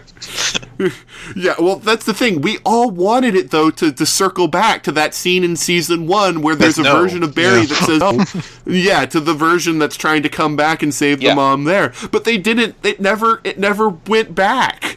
And so that's, again, speaking to Ryan's point about how their rules never make any sense, because half the time Barry goes back in time to interact with himself, and the other half of the time he goes back in time and his previous self just disappears. And they really ought to be consistent with honestly, that. Honestly, they could just mea culpa it and say, the Speed Force is eliminating all time remnants, all variations that have nullified themselves out. So at this point, they could literally make it, there is no Flash. I mean, imagine this. He knows that this is about to happen. happen. He knows he has to go back and he has to fix this event that he has screwed up. So all of a sudden the Reverse Flash appears. Maybe the Reverse Flash coming back to life, that's how you rewrite Eobard Thawne into the show. The Flash, the Speed Force has given him back to the world. This is your penance, that you now have to face your greatest villain again. You thought it was Savitar. You thought it was yourself. Oh, no, son. It's Eobard Thawne. And Eobard Thawne knows exactly what he has to do. He's got to kill Barry's mom. And that's the fight. You know, I mean, I'm sorry. I've been riffing on this for a couple months now, so I've really thought this out. There is a way to make that work and make it feel far more satisfying with what they had set up versus, it was HR and a hologram. I feel like there's still a way to save Savitar, in a sense, if we discover that this wasn't really Savitar, that this was just Barry, assuming the name of what he thought was a legend. But we find out that there always had been a Savitar, and he's still out there. And I'm still kind of hoping for it to be, just to keep it in the TV continuity, Eddie, because he did disappear into the quantum singularity, and he could have been dispersed to who knows where. So I still wouldn't mind them doing that in some way and bringing that back around, maybe in season 5 or 6. Yeah. Yeah, that has been my... I keep on thinking every season, it's like, oh, Zoom is Eddie. Oh, Savitar is Eddie. You know, like, watch Eddie just up as a bad guy and he just calls himself Eddie. I don't need no damn code name. I'm Eddie. Damn it. Well, because there's already so much background with that character that you don't really need to play a whole lot of games with us and just be like, he's bitter because he feels like his saving everybody by shooting himself. Like, you know, suddenly Barry gets to have Iris and everything else, whereas he's tormented for, years or whatever in some other place. And that he becomes... Yeah. Right, and he regrets his decision, and he comes back with, like, revenge on his mind. That would be easy to sell. Or even just instead of him being jealous, he sees what they've done with his sacrifice. Look at all the crap that's happened after he sacrificed himself. True. And he's like, this is what you did with my gift, I'm taking it back. Yeah. I mean, seriously, there's a lot they could do with it. I mean, and the cool part is that at any given time, they can trigger that moment, and... I mean, basically, all they need is for somebody to listen to this show and just write the damn script and say, this guy had a really great way of closing that loophole out and giving us a satisfying conclusion to this. You can bring back Eddie. The Speed Force could stop Eddie from killing himself. It can bring back Thawne. There could be all sorts of interesting little loopholes and caveats now that have happened because Barry has to sacrifice something of himself in order to fix the job that he is royally screwed. And that could drive an entire season of stories. Easy. What if the change that when Barry has to give up, like, the thing, is that Eddie never died, so Iris and Eddie got married. That would be awesome. And that's why his relationship with Iris was nullified. So pretty much everything happened the way we saw it happen. They still defeated Zoom, everything else, but the only difference was that Eddie was there with Iris, all that time. Yeah, although, I can see that.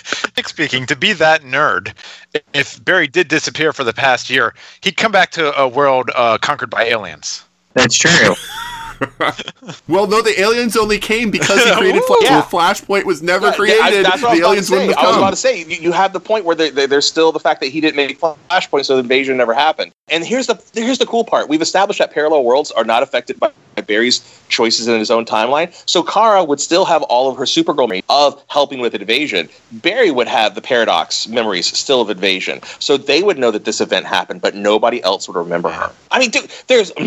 See, this is when I'm like, I wish I could just, like, kick in the writer's room and be like, you don't let me sit down and be like, school you guys. Like, they've established these rules. They're there. They've not, it's not that they don't have a wealth of material to draw from. They're just not drawing from the right sources. They're drawing from, this is what we want to happen to the plot, instead of saying, this is what they've given us. How can we make this puzzle into a picture?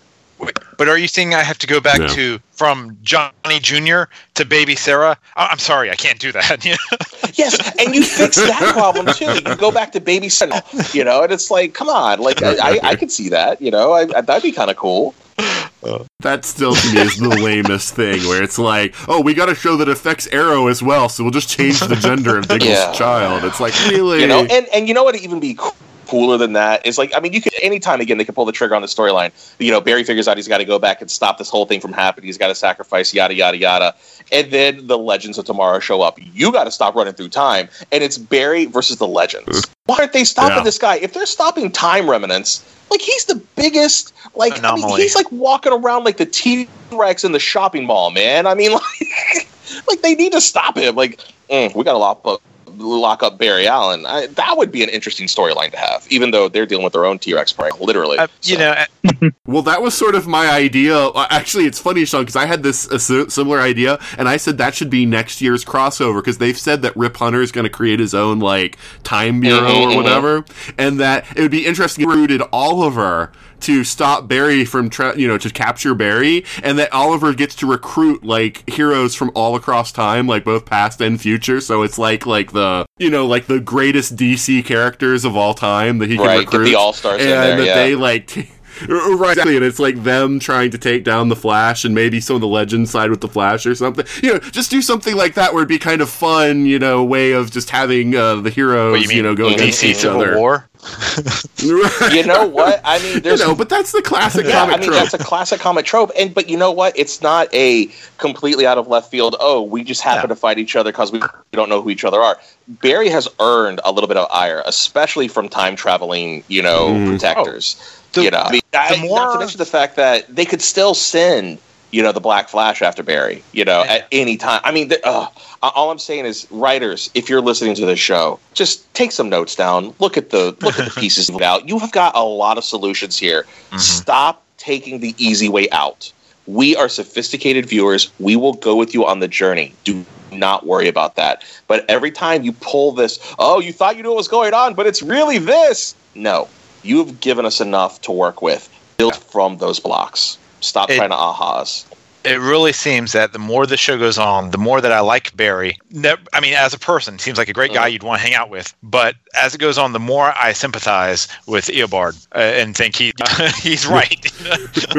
Well, that's the great thing about Eobard. He's not like, like an evil villain, I want to kill everybody or whatever. It's like, he just can't stand the Flash. Well, and they haven't even established why yet. Focused on introducing all these other speedsters, they need to focus on why Eobard hates Barry. We've still never had Eobard's first, introduction to Barry with it being Eobard's, first time. Because, in the comics, you got to remember, he's a fanboy. He loves who Barry Allen is. He is the Flash of the 31st century. And then, or not 31st century. No, yeah, I think that was right, 31st century. And then he comes back to meet his idol, and his idol shuns him. That Flash kills. That Flash is an emo Flash. And Barry's like, that's not how we do things. And the rejection is so difficult for him to accept because, again, fanboys, let's be fair, we've all probably had that moment where we've been rejected by somebody that we've come to idolize, and it's like, it's a hard thing to take, and it's like, I could see how they could just make that happen in a TV show so easily and have it be a commentary on the nastier parts of fanism, and people who are fan. You could actually have an active commentary on how people get so protective and so possessive over properties. Like we're doing right now, just like by just ripping Flash a new one, I mean, it's like we're just saying what we liked and what we didn't like. We're not just tearing Flash a new one. So we're saying Eobard's actually a podcaster, is what we're saying. Right, he's a podcaster for the future, and Barry turned down his request for an interview. But I mean, seriously, they could totally do a meta comment on just how things can go south, and it would be interesting to see them do that. But the fact that they haven't dug into Eobard's origin with Barry and how they first meet and how Barry makes him into an enemy, that needs to happen. I mean, seriously, that needs to happen. I mean, it would give a lot of context to what it is, what is his issue. So, yeah, I think that would be good. I would like to see Barry go to the future more. I mean, like the real future, not 5 years or whatever. Legion of Superheroes. Yeah. Yeah. No, I wanted to go with Doc Brown and go watch Jaws 19. He's lived it. He doesn't need to watch it. Right. I mean, seriously, right? He has lived Jaws 19. It's like every time King Shark pops up, I'm sorry, go ahead, Eric. I think I was beating Nate to the punch because I think he was going to seg to some of the stuff we did like this season. I got two words, and I'm happily surprised that Nate begrudgingly liked it, as I knew the rest of us would, is the music episode and the awesomeness that is the Music Meister. You troll. You know what's interesting about the Music Meister? And it's along the same lines of when they introduced Mixie over in Supergirl. Those two open up such a big can of worms that these universes can play with. That makes me super happy, especially Music Meister just throwing in lines towards the very end of the episode that make you kind of go, wait, are you actually the same version that we saw Neil Patrick Harris play? There's certain lines that make you question just how, not but just who this guy really could be. Because he opens up this big can of worms with some of those throwaway lines at the very end that I loved. And you know, like I said, Mixie over in Supergirl kind of plays around with that to a lesser extent. Music Meister, the musical episode, the Gorilla Grodd two-parter, the stuff with Captain Cold and Killer and King Shark was fantastic. There are some good elements, but Music Meister. We touched on it, but I'll add to that list that I think once Iris thought she was going to die, she became pretty badass. Mm-hmm. Yeah. Yeah, definitely. Iris accepting the fact that she was going to die and realizing this is where this next 6 months is going to be is what I'm going to leave behind. And that feeling of vulnerability that came with it was extremely entertaining to watch. Mm-hmm. Another thing that I give them full marks for is show, and this is something, again, that Nathan knows because I've ranted about it a million times, is that Wally intrinsically is a better speedster than Barry is, and is a better Flash than Barry ever will be. The greatest thing that Barry ever does, and spoilers for anybody who's never read the comics, is that he dies. Not that I don't like Barry Allen. It's that when Barry dies, he becomes this mythical figure that every superhero tries to live up to because he was so selfless. For instance, Barry's story is that eventually a horrible life of trying to find peace because the Reverse Flash is tormenting him so much, he finally kills the Reverse Flash and goes on trial for it. And eventually it turned out that he was being set up for it and was pushed into a corner where he absolutely had to do this thing. The reward, quote unquote, he finds out that Iris, who had died at this point, was still alive. And he was able to go to the future, a place where nobody knew who he was, and was able to settle down for a couple decades and have a life with us, have children. And the interesting part about this is that while in the future, he finds out what ultimately happens to him.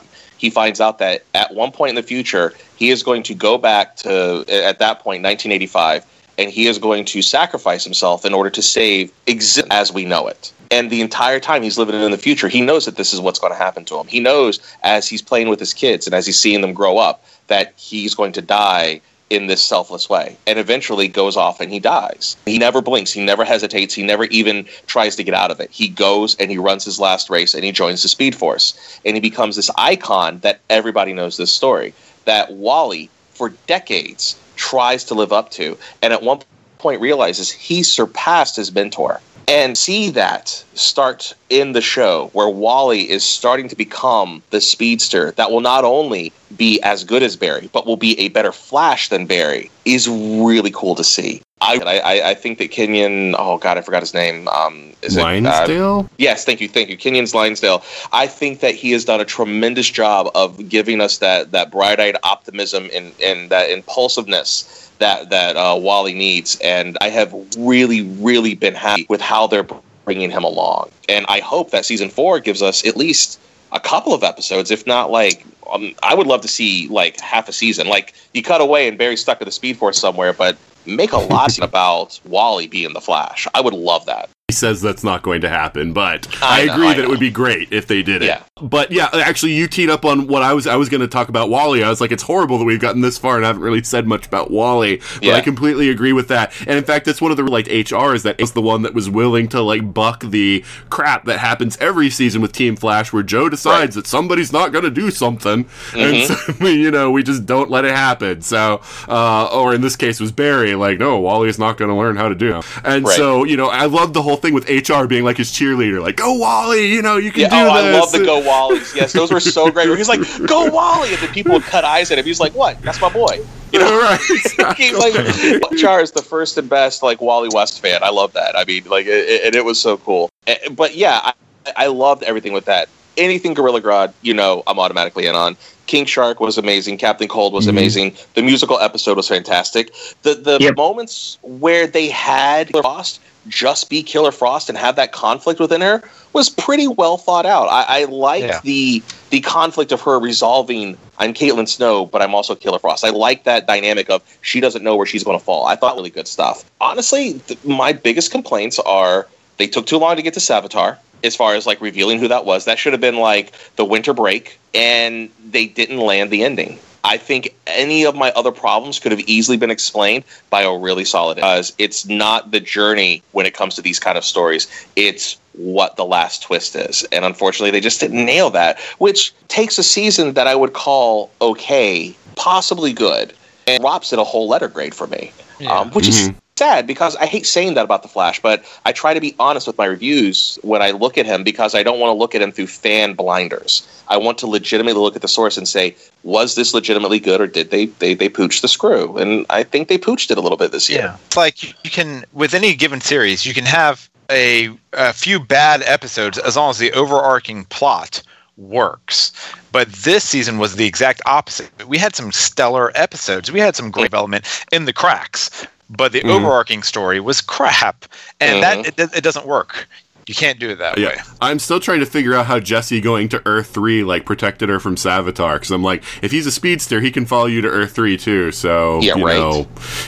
Maybe he just doesn't care. But that is another thing I wanted to bring up. I wanted to bring up Jesse because it was great that we got Jesse Quick also this season. I wish we had had more of her and that she did more with, you know, the whole Flash team. I do like what they're doing with making her and Wally an item, especially since, you know, we've already had Linda with Barry and everything else, and it does make things a little strange. I thought that was a cute couple, you know, and I think that they work, you know, well together. So definitely cool with that, and I hope that we get more.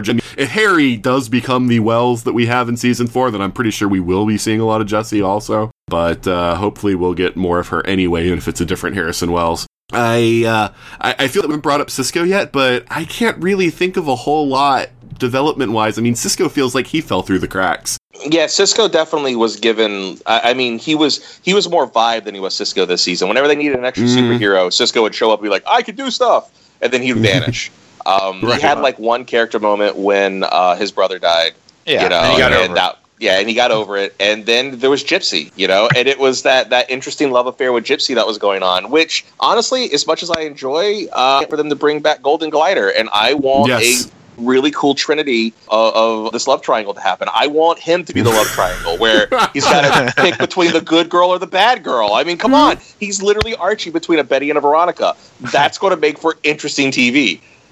Frequency was canceled, so she's available to be Golden Glider again. So yeah, I was actually hoping we'd get her towards the end of this season so that we could have had some with her. And I keep saying that what would be the funniest thing is if Cisco finds actually Gypsy, because the actress looks so much like a female version of him, that if he finds out that she's actually Cisco Ramon from this other universe where it was XY chromosomes that were XX chromosomes XY. And so that would be like this weird, oh, I thought that would be funny. It would be something. Yeah, that would be weird. That I made out with me. No. And when I look at her, I'm like, she looks so much like him, just as a woman. Wait, are you saying all brown people look alike? Because I take offense to that. No. God. Yeah, let's send your hate mail, too. No. Anyway.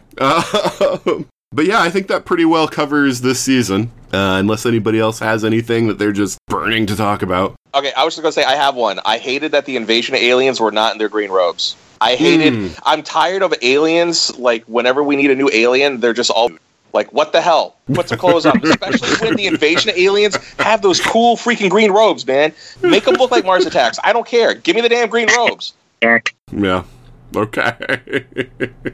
No, I just kind of resist making the Mars alien noise. Ack. Yeah. I like that you avoided talking about the musical episode. Well, since you've brought it up, I remember reading your post. You did not hate it as much as you thought you would. All right. The musical episode. Here's the thing. There's lots of approach to musical episode. First off, there wasn't a whole lot of music. Second off, it felt like a Trapped in the Holodeck episode from Star Trek The Next Generation. I really felt like Music Meister as just a guy who made sing would have been far more interesting than Music Meister, the cheap ripoff Mixie Spitlick that we got, especially since we just had Mixie Spitlick like the week before in Supergirl. And I don't know. I just... And the other thing that I had a problem with was that episode was designed just to undo the fake drama that they had ramped up the week before with Barry and Iris splitting up. And it was like, when you know that the writer is doing this just so that they can have this other episode to fix everything, it feels so forced that it just annoyed me that they did it. So, yeah, I was not a big fan of the musical episode. I felt like it was a wasted opportunity. No, and to be fair, Once Upon a Time did a musical episode this season, and I actually liked it. So it's not just that I hate musicals, people. But it is an uphill battle for you. It is an uphill battle. I didn't know Once Upon a Time did a musical episode this season, but I haven't watched it for this season, so... Yeah, there was a musical episode of Once Upon a Time that was actually like a real musical, and people were singing quite a bit rather than just three songs. Oh, nice. Like in The Flash. But anyway... And all between the singing and The Flash were boring because it was the 1940s and they were trapped in the holodeck. All right, anyway. But Victor Garber can sing. I have to give it up for the man. That man can sing really well. That was the entire reason we had the musical episode. Just I didn't care about the other ones. Victor Garber was great. Honestly, I gotta be. I'll come down a little bit with Nathan on this one. I felt that the musical episode, while it was fun, the original numbers were cool. Honestly, I feel like they should have done what Joss Whedon did with Once More With Feeling. They should have gone away for like a year and planned this thing out and gotten some sincere musical geniuses to back this thing up. It felt like, people keep asking for it. Let's throw together a musical real quick. And it felt like it wasn't as robust as it needed to be. And they're going to... Which is unfortunate. Yeah, and they're going to force in Barrowman and Gerber. Right, yeah. It was cute, like, when they're singing I'm Your Super Friend or whatever. Oh, that was But great. That was a really short number. Yeah. It was a really short number, kind of in the middle, and, it's... I don't know, I felt like something that really got to the heart of the characters. And, that they were actually singing about things that mattered, rather than just, we're in this weird fantasy world, so we're going to sing... because that's part of the world. Even though I will say that was my favorite number because of the fact that, again, both Supergirl and Flash are intrinsically happy, hopeful characters. And they were not talking about how crappy their life was. They talked about, wow, I like you better than your superpowered cousin. And Supergirl's like, thank you! Like, that right there made it all... Because seriously, she's always going to be second fiddle to Superman in that world because he's Superman, And it's like the fact that Flash goes, "I like you better than her, better than him." It's such a great little moment, and it was sincere. It was just a sincere moment. That right there is my biggest problem with the episode. The fact that, notwithstanding that Barry is generally a positive character, at that point in the story arc, at that point in the season, is not a high point. So I think the musical would have worked better maybe as the mid-season finale or somewhere around then. But it didn't work. It fell out of place right then and there for me. It felt like we didn't need it. It was a waste of time to do this. It was fan service at best. Yeah, it was just their way of justifying artificially ramping up the drama beforehand and making everything so gritty and awful. It's just like, we know this musical's coming and that's going to fix everything. And that's not the reason to have a musical. No, it's not. I mean, it's not. So, anyway. I mean, that's, I think, the brilliance and also the fallacy of Once More With Feeling, that show was so organically able to weave together all these great moments. And it did it because the plot needed this particular story to happen at this particular moment. Buffy basically revealing, you didn't tell, you dragged me from heaven, and all these other little things that were kind of going on, it totally worked, and it accentuated what was going on, and it helped the story. Whereas this one is, hey, we're going to get really dark, and we need an up-tempo number here. And it you know what it felt like? It felt like instead of a writer creating an interesting and well-thought-out, dynamic and diverse story, it felt like somebody who was painting by numbers. Mm. And they said, we've done a lot of dark here, let's put a couple brights in.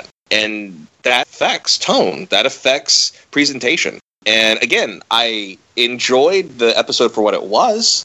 I enjoyed the numbers. I was actually pretty positive on it as far as it goes, but overall, I feel like it could have been better, which is basically like my entire review for Flash. It could have been better.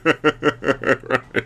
Am I the only one that wants Superman in on the crossover next year? Yeah, I think that's a bit much. I'm fine with it being Kara, but this time when Kara comes over, she needs to bring Martian Manhunter with her because she did in the music episode. I know, but I'm just saying. But yeah, he wasn't part of the major crossover, and I was so annoyed because it's like you're gonna fight aliens. Maybe you should bring Jean with you. Yeah, I like our atypical Justice League, but I've always been a fan of the Justice League when like the big Trinity isn't in it. You know, my favorite version of the Justice League, as I've talked about before, is the Justice League that is typically known as the Justice League International. So you got Geiger, you got Fire, you got Ice, you got Blue Beetle, you got Booster Gold, you got Maxima, you got Bloodwind, aka Martian Manhunter. You know, you got all the atypicals. You don't have your standard roster, and that's basically what the DCW is. You got Supergirl, you got Arrow, you got whoever's on Team Arrow, you got Flash, you know, you got the Legends, and I mean, I admit when Invasion happened and we finally got all of them in the same place, I fan squeed. It was a happy place because it felt like an earned moment. Not just the same place, the Hall of Justice. No. Oh, so good. I was so excited about that because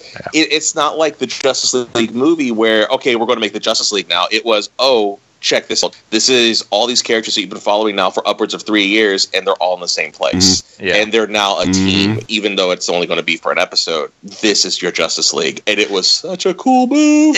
It was literally the bottom-up approach. It's why to jump universes. It's why they've worked and the problems that Justice League is going to have because we're introduced to so many characters without really being invested in them beyond our familiarity with the comics.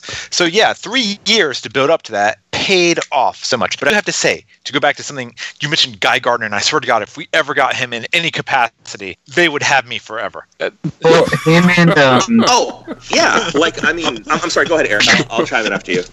Yeah, well, supposedly they're still working on the Blue and Gold movie, and that's why we haven't seen Ed or Booster. It was confirmed ages ago at this point that Ray Palmer was originally supposed to be Ted Kord. Yeah, I heard that.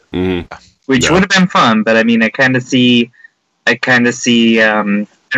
I see him more as Ray than Ed. Yeah, I can see that. I've actually seen the wrestler Cody Rhodes more as a Ted Kord than anything, but that didn't happen.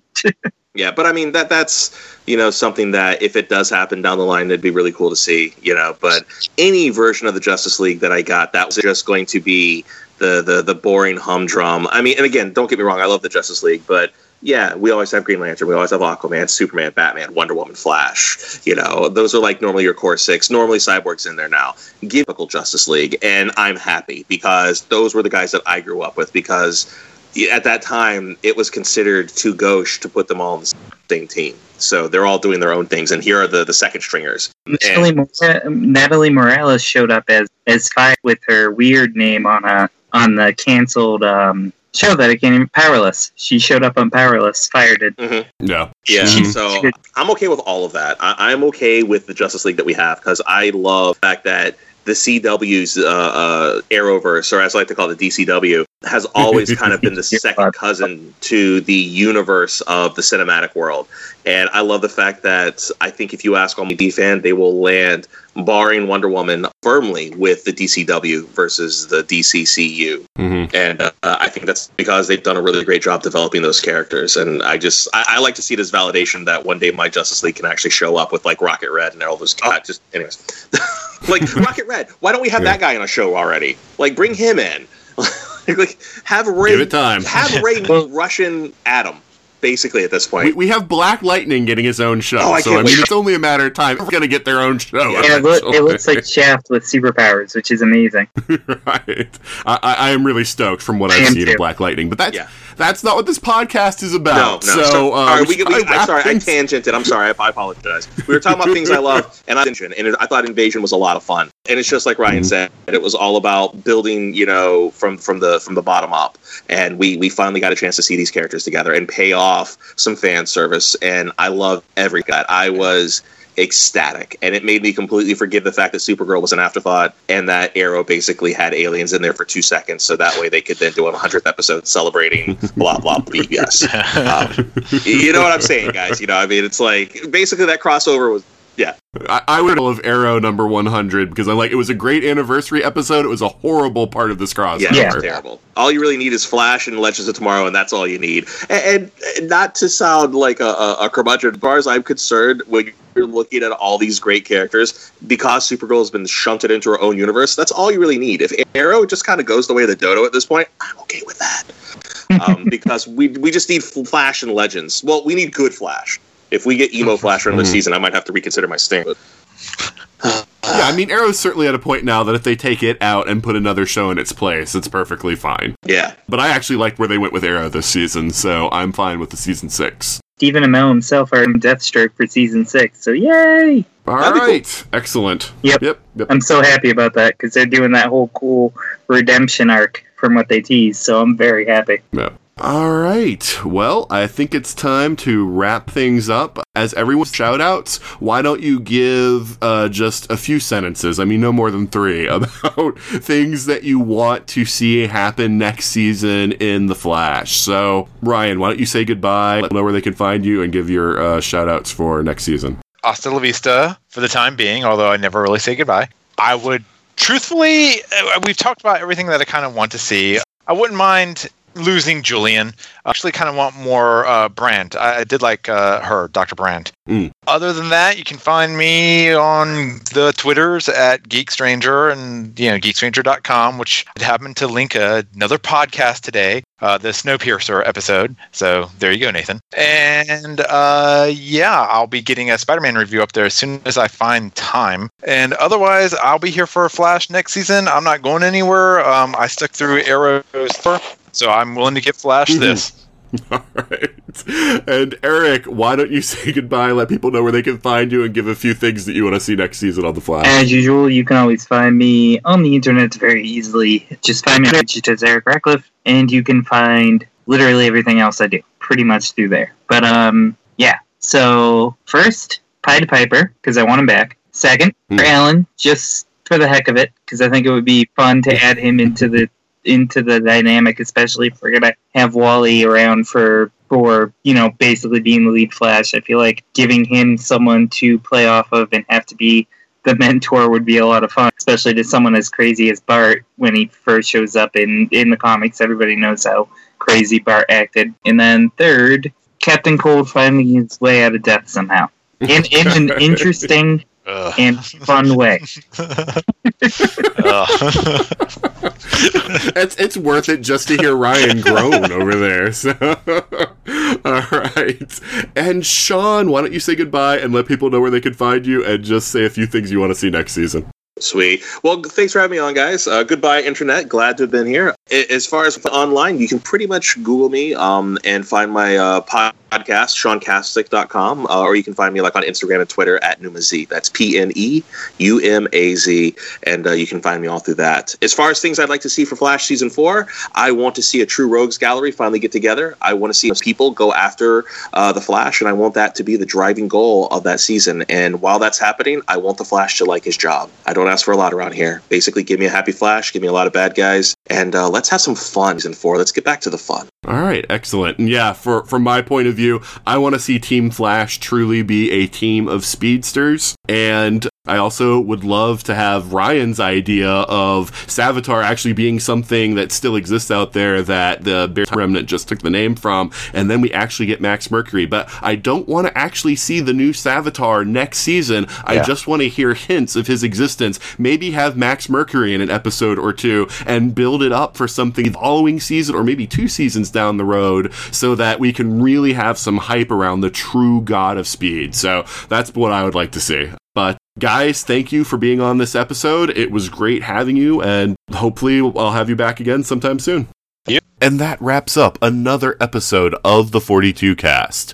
We hope that you liked it as much as we enjoyed making it for you. And you can let us know if that's the case through a variety of methods. One way is by emailing us at everything@42cast.com. You can also tweet to us at @42cast. You can drop us a line on Facebook at www.facebook.com/42cast. You can also go to our website at 42cast.com and leave us a comment on any of our episodes, or you can leave us feedback on Stitcher Radio or iTunes.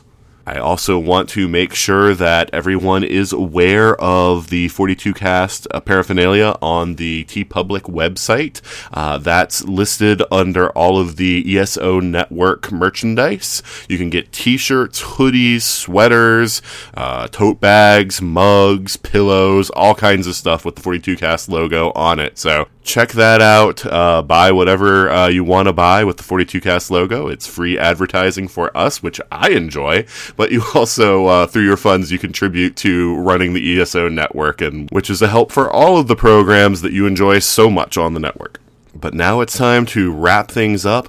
Join us back next time when Sean Pertwee will not be joining us. Until then, this is Nathan signing off.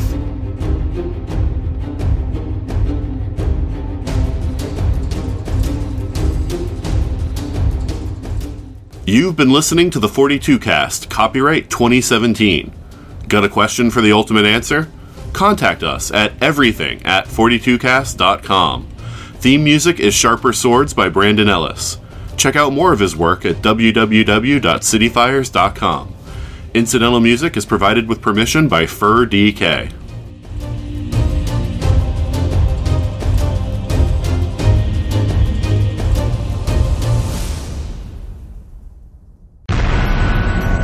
This has been a broadcast of the ESO Network, your station for all things geek, classic, current, and beyond. Be part of the crew at ESOnetwork.com.